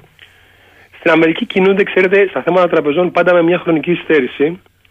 Δεν υιοθετούν γρήγορα τα πλαίσια τα αριθμιστικά ίσως είναι και από κουλτούρα, θέλουν μια πιο ελεύθερη οικονομία, ίσως γιατί θέλουν να διατηρούν και ένα συγκριτικό πλεονέκτημα στον κλάδο. Θεωρώ λοιπόν ότι πιθανώς έχουν αφήσει κάποια περιθώρια στις μεσαίες τράπεζες, οι οποίες τώρα εμφανίζουν προβλήματα επειδή άρχισε αυτή η διαδικασία αυξήσεως των επιτοκίων. Δεν είναι όμως η άνοδος των επιτοκίων, μην κάνουμε αυτό το λάθος. Περίπου οι ελληνικές τράπεζες, εξ όσων γνωρίζω, δεν έχουν τέτοιο θέμα. Ε, Αντιθέτως, νομίζω θα βελτιωθεί η κερδοφορία τους γιατί είναι επενδεδημένες κυρίως σε κειμενωμένο επιτοκίου στοιχεία. Mm. Άρα, μην δημιουργούμε δηλαδή εντυπώσεις. Τώρα, ξαναλέω ότι ο κίνδυνος είναι κυρίως ψυχολογικός με βάση τα μέχρι τώρα δεδομένα και γι' αυτό έχουν κάνει ό,τι, ό,τι είναι δυνατόν. Νομίζω ήδη έχουν τεθεί τα. Έχουν γίνει δηλώσεις ότι θα καλύψουν οτιδήποτε συμβεί. Κύριε Λαβρέτζο, ακούγεται όμως έντονα από προχθές και έντονα χθες για μια μεγάλη ελβετικών, ε, ελβετικής ε, πηγής ε, τράπεζα γιατί είναι πολυεθνικό το χρήμα την Credit Suisse ότι θα μου πείτε βέβαια ότι αυτή έχει και μια ιστορία πίσω της κακοδιαχείρισης. όμως εδώ ακούγεται ότι είναι η πρώτη μεγάλη τράπεζα στην Ευρωπαϊκή Ένωση που μπορεί να σκάσει. Ε, Ξαναλέω αν δεν έχω τα δεδομένα δηλαδή ποιοι λόγοι την οδηγούν εκεί δεν μπορώ να, να απαντήσω σε μια φημολογία. Γιατί υπάρχει ένα θέμα του πώς έχουν διαχειριστεί κάποια πράγματα Άρα για την ώρα λέτε ότι ο απόϊχος δημιουργεί τριγμούς αλλά δεν εδράζεται για την ώρα τουλάχιστον ναι. σε δεδομένα που θα μπορούσαν να μας πούν ότι έχουμε μια παγκόσμια κρίση τύπου Lehman Brothers. Σωστά; Τα μέχρι τώρα δεδομένα δεν μας οδηγούν εκεί. Μάλιστα. Και δεν το λέω για να καθησυχάσω. Ε, αν είχα ανησυχίες να ξέρετε δεν θα βγαίνα να μιλήσω. Αλλά με τα δεδομένα που έχουν δημοσιευτεί η εικόνα φαίνεται να είναι εντοπισμένη σε κάποιες τράπεζες επειδή έχουν κάνει πράγματα που δεν πρέπει να κάνει μια κανονική τράπεζα. Και εδώ ξαναλέω υπάρχει ένα κενό εποπτείας. Δεν μπορεί δηλαδή η Signature όπως διαβάζουμε να δεχόταν καταθέσεις σε κρυπτονόμισμα. Μου λέει εδώ πέρα ο φίλος ο Δημήτρης, έπαιξε κατά τη γνώμη του κύριου Λαβρέτζο ρόλο, Λαβρέτζου, ρόλο το γεγονός ότι η συγκεκριμένη τράπεζα, η Silicon, φαινόταν να είναι και ο βασικός χρηματοδότης των λεγόμενων πράσινων ενεργειών στην Καλιφόρνια οι οποίες είναι υπό κατάρρευση. Ε, θα απαντήσω ως εξής. Εδώ έχει να κάνει λιγάκι με την ιδιοτροπία που έχει συγκεκριμένη τράπεζα. Δηλαδή, είναι έτσι στο πολύ σύγχρονο στυλ που είναι υπέρ της πράσινης ανάπτυξης, υπέρ των, ε, των νέων ε, κοινωνικών δεδομένων κλπ. Αυτό την όθησε σε μια χαλαρότητα σε πολλά πράγματα. Εξ όσων διαβάζω, δεν μπορώ να το επιβεβαιώσω. Δεν είχε chief risk officer, δηλαδή διευθυντή διαχείρισης κινδύνων για 8 μήνες. Και να γιατί υπάρχει τέτοιο κενό διαχειριστικό. Ε, αλλά το να το γενικεύσουμε και να πούμε ότι επειδή οι πράσινες επενδύσεις δεν πάνε καλά δεν ισχύει. Γιατί από τα δεδομένα που έχουμε εδώ, προσέξτε, από αυτά που μας λένε, δεν έγραψε ζημιές από τα δάνειά της, είναι ότι είχε υπερβάλλουσα ρευστότητα, την επένδυσε σε περιουσιακά στοιχεία σταθερού επιτοκίου και όταν άρχισε η άνοδος των επιτοκίων, αυτά τα στοιχεία έγραφαν ζημιές. Μάλιστα. Άρα θα μπορούσε να πει κάποιος ότι είναι μια για την ώρα φαίνεται να είναι μια εντοπισμένη, μια στοχευμένη κατάσταση. Χωρίς όμως, όπως είπατε, επειδή η ψυχολογία εδώ παίζει ρόλο, ε, να γνωρίζουμε αν τελικά λειτουργήσει ως ε, κρίκη-κρίκη μιας αλυσίδας κρυσιακή. Ναι, γιατί εδώ μπαίνει η άλλη διάσταση του προβλήματος. Είναι αυτό που λέμε, όπως είπα, ο αλυσιδωτός χαρακτήρας των πιστοτικών φαινομένων. Δηλαδή, όταν μια τράπεζα καταραίει, αυτή έχει ανοίγματα σε όλο το σύστημα, σε όλες τις τράπεζες. Δημιουργεί λοιπόν προβλήματα σε όλους. Όταν είναι μόνο μία ή είναι μικρή, το αντιμετωπίζουν. Όταν καταρρεύσει και δεύτερη και τρίτη και τέταρτη, πρέπει να αρχίζουν να έχουν προβλήματα όλο το σύστημα. Λοιπόν, ε, αυτά που μας έχουν δώσει πάντως για την ώρα είναι αυτή η εικόνα. Εδώ να σημειώσουμε, ίσως έχει ενδιαφέρον να το πούμε γενικά, ότι από το 2016 και μετά έχουμε προχωρήσει και στην Ευρώπη και στις ΗΠΑ σε αυτή τη διαδικασία πλέον που μπορεί να οδηγήσει και σε κούρεμα καταθέσεων, αυτό που λέμε bail-in. Ε, αυτό ακούγεται πολλές φορές εκφοβιστικό, αλλά δεν είναι έτσι ακριβώς. Δηλαδή, ε, έχουν υποχρεώσει τις τράπεζες να έχουν υψηλότερη κεφαλαιακή βάση. Δηλαδή, όταν γράψουν ζημιές, να έχουν ένα αρκετά καλό μαξιλάρι για να απορροφήσει τις ζημιές τους. Και μάλιστα τις έχουν υποχρεώσει εκτός από τα ίδια κεφάλαια να έχουν και χρηματοδότηση από ομολογιούχους θεσμικούς. Ένα δεύτερο μαξιλάρι ώστε να απορροφήσει όσο γίνεται περισσότερες ζημιές. Και από εκεί και πέρα, αν και αυτοί δεν τα καταφέρουν, τότε περνάνε σε αυτό που λέμε διαδικασία εξυγίανσης. Σε αυτή την κατάσταση έχει μπει τώρα η Silicon Valley Bank. Δηλαδή, έχουν κλείσει την τράπεζα, έχει μπει μέσα διαχειριστική διοίκηση, καινούρια, έχει φύγει η παλιά διοίκηση. Έχουν δει τα περιουσιακά της στοιχεία. Ε, ουσιαστικά διαγράφουν το κεφάλαιο των μετόχων γιατί έχει υποστεί μεγάλες ζημιές. Ε, και την επόμενη μέρα θα, θα λειτουργήσει η τράπεζα ε, με μικρότερο μέγεθος. Δηλαδή θα έχουν απορροφηθεί οι ζημιές από τους μετόχους ή τους ομολογιούχους. Και για να είναι βέβαιοι, είπαν ότι επεκτείνουμε την εγγύηση των καταθέσεων σε όλο το ποσό, πλήρως. Μάλιστα. Λέει ο φίλος ο Γιάννης, θα ήθελα να κάνω μια ερώτηση στον κύριο Λαβρέτζο. Η κατάρρευση Silicon Valley Bank οφείλεται μόνο στην αύξηση των επιτοκίων που αυτή είχε επενδύσει στα στεγαστικά σταθερού που είχαν ως συνέπεια τη μείωση των αποδόσεων των κρατικών ομολόγων στις ΗΠΑ ή ο συνδυασμός ενός πολέμου με διαστάσεις παγκοσμίου σχεδόν με μια ενδεχόμενη τραπεζική κρίση μπορεί να οδηγήσει στην τέλεια καταιγίδα; Ξαναγυρίζουμε στο αρχικό ερώτημα. Εγώ θα το απαντήσω πάλι. Δεν θέλω, εγώ θέλω να έχω δεδομένα για να μιλήσω. Ε, δεν θέλω να, να ψάξουμε έτσι για μια θεωρία που μπορεί να ψάχνει να βρει και άλλες παραμέτρου. Με τα μέχρι τώρα στοιχεία, διάβαζα, ας πούμε, πριν χθε New, York, New York Times ή και Financial Times. Μας έχουν δώσει αυτή την εικόνα. Ότι, και δεν είναι μόνο τα κυβερνητικά ομόλογα, οτιδήποτε έχει σταθερό επιτόκιο, ξέρετε. Αν έχετε δηλαδή κλείσει τα λεφτά σας σήμερα με 3%, με 2% και αύριο τα επιτόκια έχουν πάει στο 7%, αυτό το, αυτό το στοιχείο που έχετε πάρει σας βγάζει ζημιές. Αυτό το λάθος κάναν αυτοί. Δεν είχαν πλήρη, ίσως ήταν δεν ξέρω, ε, ε, πολύ ελαφρά η εντύπωσή τους για, για την έννοια του επιτοκικού κινδύνου και εδώ να ξέρετε, εδώ βρίσκεται και αυτό που λέω ότι υπάρχει εποπτική χαλαρότητα, ίσως αυτό είναι πιο πολύ πρέπει να σα ανησυχήσει, ότι υπάρχει ίσως μια εποπτική χαλαρότητα στις μεσαίες Αμερικάνικες τράπεζες και μπορεί να τους δημιουργήσει διάφορα τέτοια θέματα. Στην Ευρώπη, γιατί πρέπει να το πούμε και αυτό, το πλαίσιο είναι πιο αυστηρό και είναι πιο καθολικό. Υποχρεώνει δηλαδή τις τράπεζες να τρέχουν σενάρια συνεχώς ανατακτά χρονικά διαστήματα που βλέπουν τι αξία θα έχουν τα περιουσιακά τους στοιχεία, αν τα επιτόκια ανέβουν ή πέσουν. Μάλιστα. Οπότε υποχρεωμένω να μετράνε τον επιτοκιακό τους κίνδυνο. Ο φίλος μου Σοκράτης λέει: Εδώ είναι δύσκολο να προβλέψει κανείς το μέλλον και η πτωχεύση των τραπεζών είναι σαν τα φαντάσματα στο δωμάτιό σας. Αν πιστεύετε πως υπάρχουν, θα εμφανιστούν. Αν όλοι πιστεύουν σε μια χαροκοπία, θα συμβεί. Αν δεν την πιστεύουν, όχι. Αυτή είναι η μέσα εισαγωγικά κοινωνιολογική πτυχή των οικονομικών, για όσους ξέρουν, λέει. Κοιτάξτε, να σας πω, οι τράπεζες έχουν ένα χαρακτηριστικό. Όπως είπα πριν, τα χρήματά τους είναι αυτά που τους έχουν δώσει οι καταθέτες ε, κρατάνε ένα μικρό ποσοστό γιατί τους υποχρεώνει η Κεντρική Τράπεζα να κρατάνε ένα μαξιλάρι ρευστότητας για τις συναλλαγές τη ημερήσια. Αλλά το μεγαλύτερο μέρος το έχουν δώσει σε δάνεια. Τα λεφτά αλλά δεν είναι μέσα στην τράπεζα. Αυτό είναι η στάνταρ λειτουργία μιας τράπεζας. Από εκεί και πέρα, εάν αρχίσουν κάποιοι, γιατί βγήκε μια φήμη, να βγάζουν τα λεφτά τους, προφανώς δεν έχει όλες τις καταθέσεις να τις επιστρέψει. Τι κάνει τότε μια τράπεζα, απευθύνεται στην κεντρική τράπεζα και θέτει ως ενέχειρο τα περιουσιακά της στοιχεία. Δηλαδή θα τη θέσει ως ενέχειρο τα ομολογά της για να πάρει ρευστότητα για να αντιμετωπίσει το πρόβλημα. Εάν δεν αντιμετωπίζεται, μπορεί να προχωρήσει παρακάτω και να θέσει ως ενέχειρο τα δάνειά της. Αυτός ήταν ο μηχανισμός ΕΛΑ που ζήσαμε στην Ελλάδα. Μάλιστα. Πολύ γρήγορες απαντήσεις δώστε μου. Σοφία, με ενδιαφέρει η γνώμη του κύριου Λαβρέτζο. Όταν έγινε η υπόθεση της Lehman Brothers, ήταν ορατό το τι θα ακολουθήσει; Ήταν λογικό που εμείς εδώ νομίζαμε ότι δεν θα μας αγγίξει αυτή η τέλεια καταιγίδα; Ήταν τελείως διαφορετική περίπτωση. Εκεί υπήρχε ένα πολύ γενικευμένο συστημικό πρόβλημα.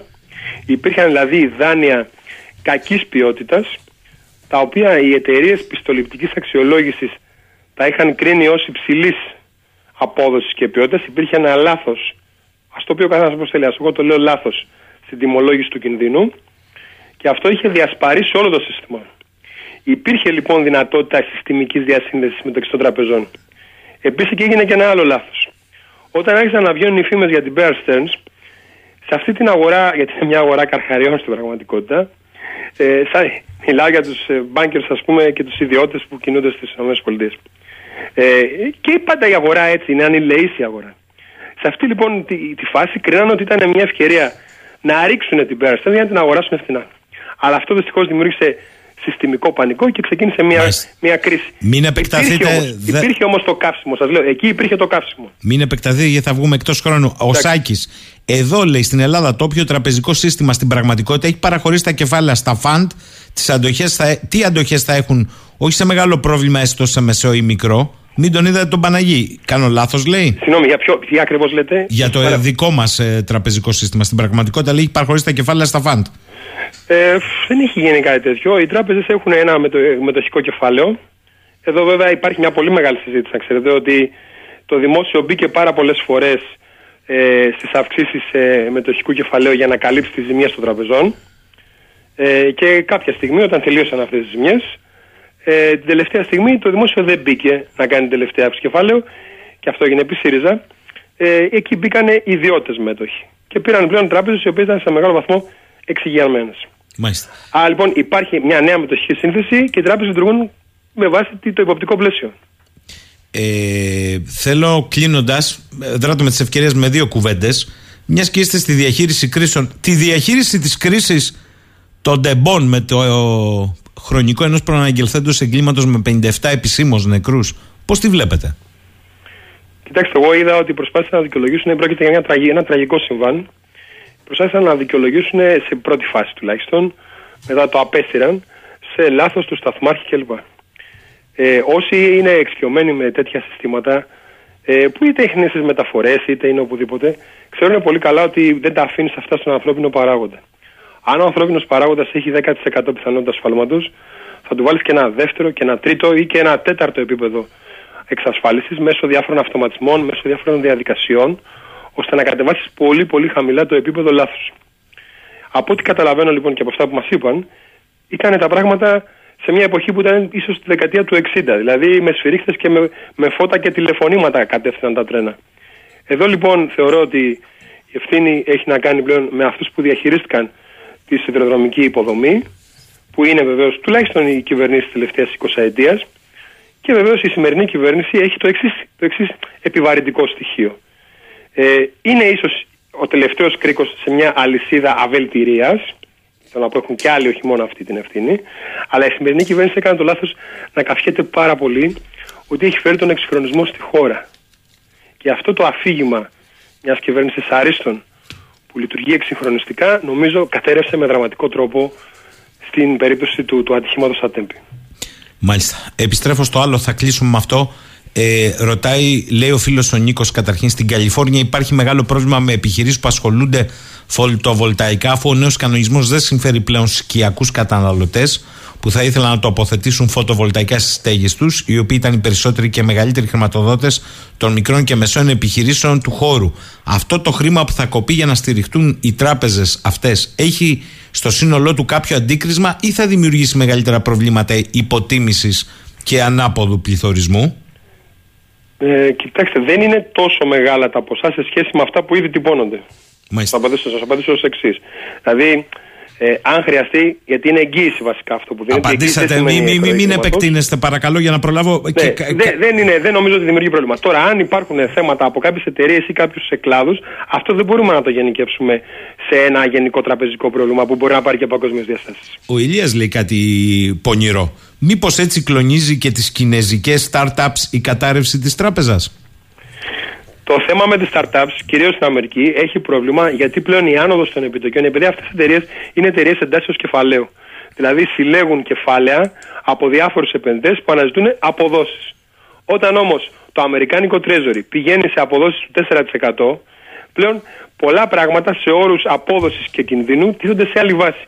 Άρα λοιπόν οι, οι επικίνδυνες εταιρείες startup πλέον είναι επικίνδυνες γιατί υπόσχονται και μεγάλες αποδόσεις. Ε πλέον λοιπόν βρίσκουν πιο δύσκολα κεφάλαια. Αυτό είναι ένα βασικό που συμβαίνει εξαιτίας της άνοδο των επιτοκίων. Κύριε Λαβρέζου, σας ευχαριστώ πολύ. Σας πίεσα λίγο στο τέλος για να προλάβω μερικές ερωτήσεις περισσότερε. Γιατί ίσως δεν επεκτάθηκα παραπάνω. Να είστε καλά. Καλή σας ημέρα. Αυτά από τον κύριο Λαβρέτζο, μια πρώτη έτσι ανάγνωση κατάστασης. Καλημέρα σε όλους.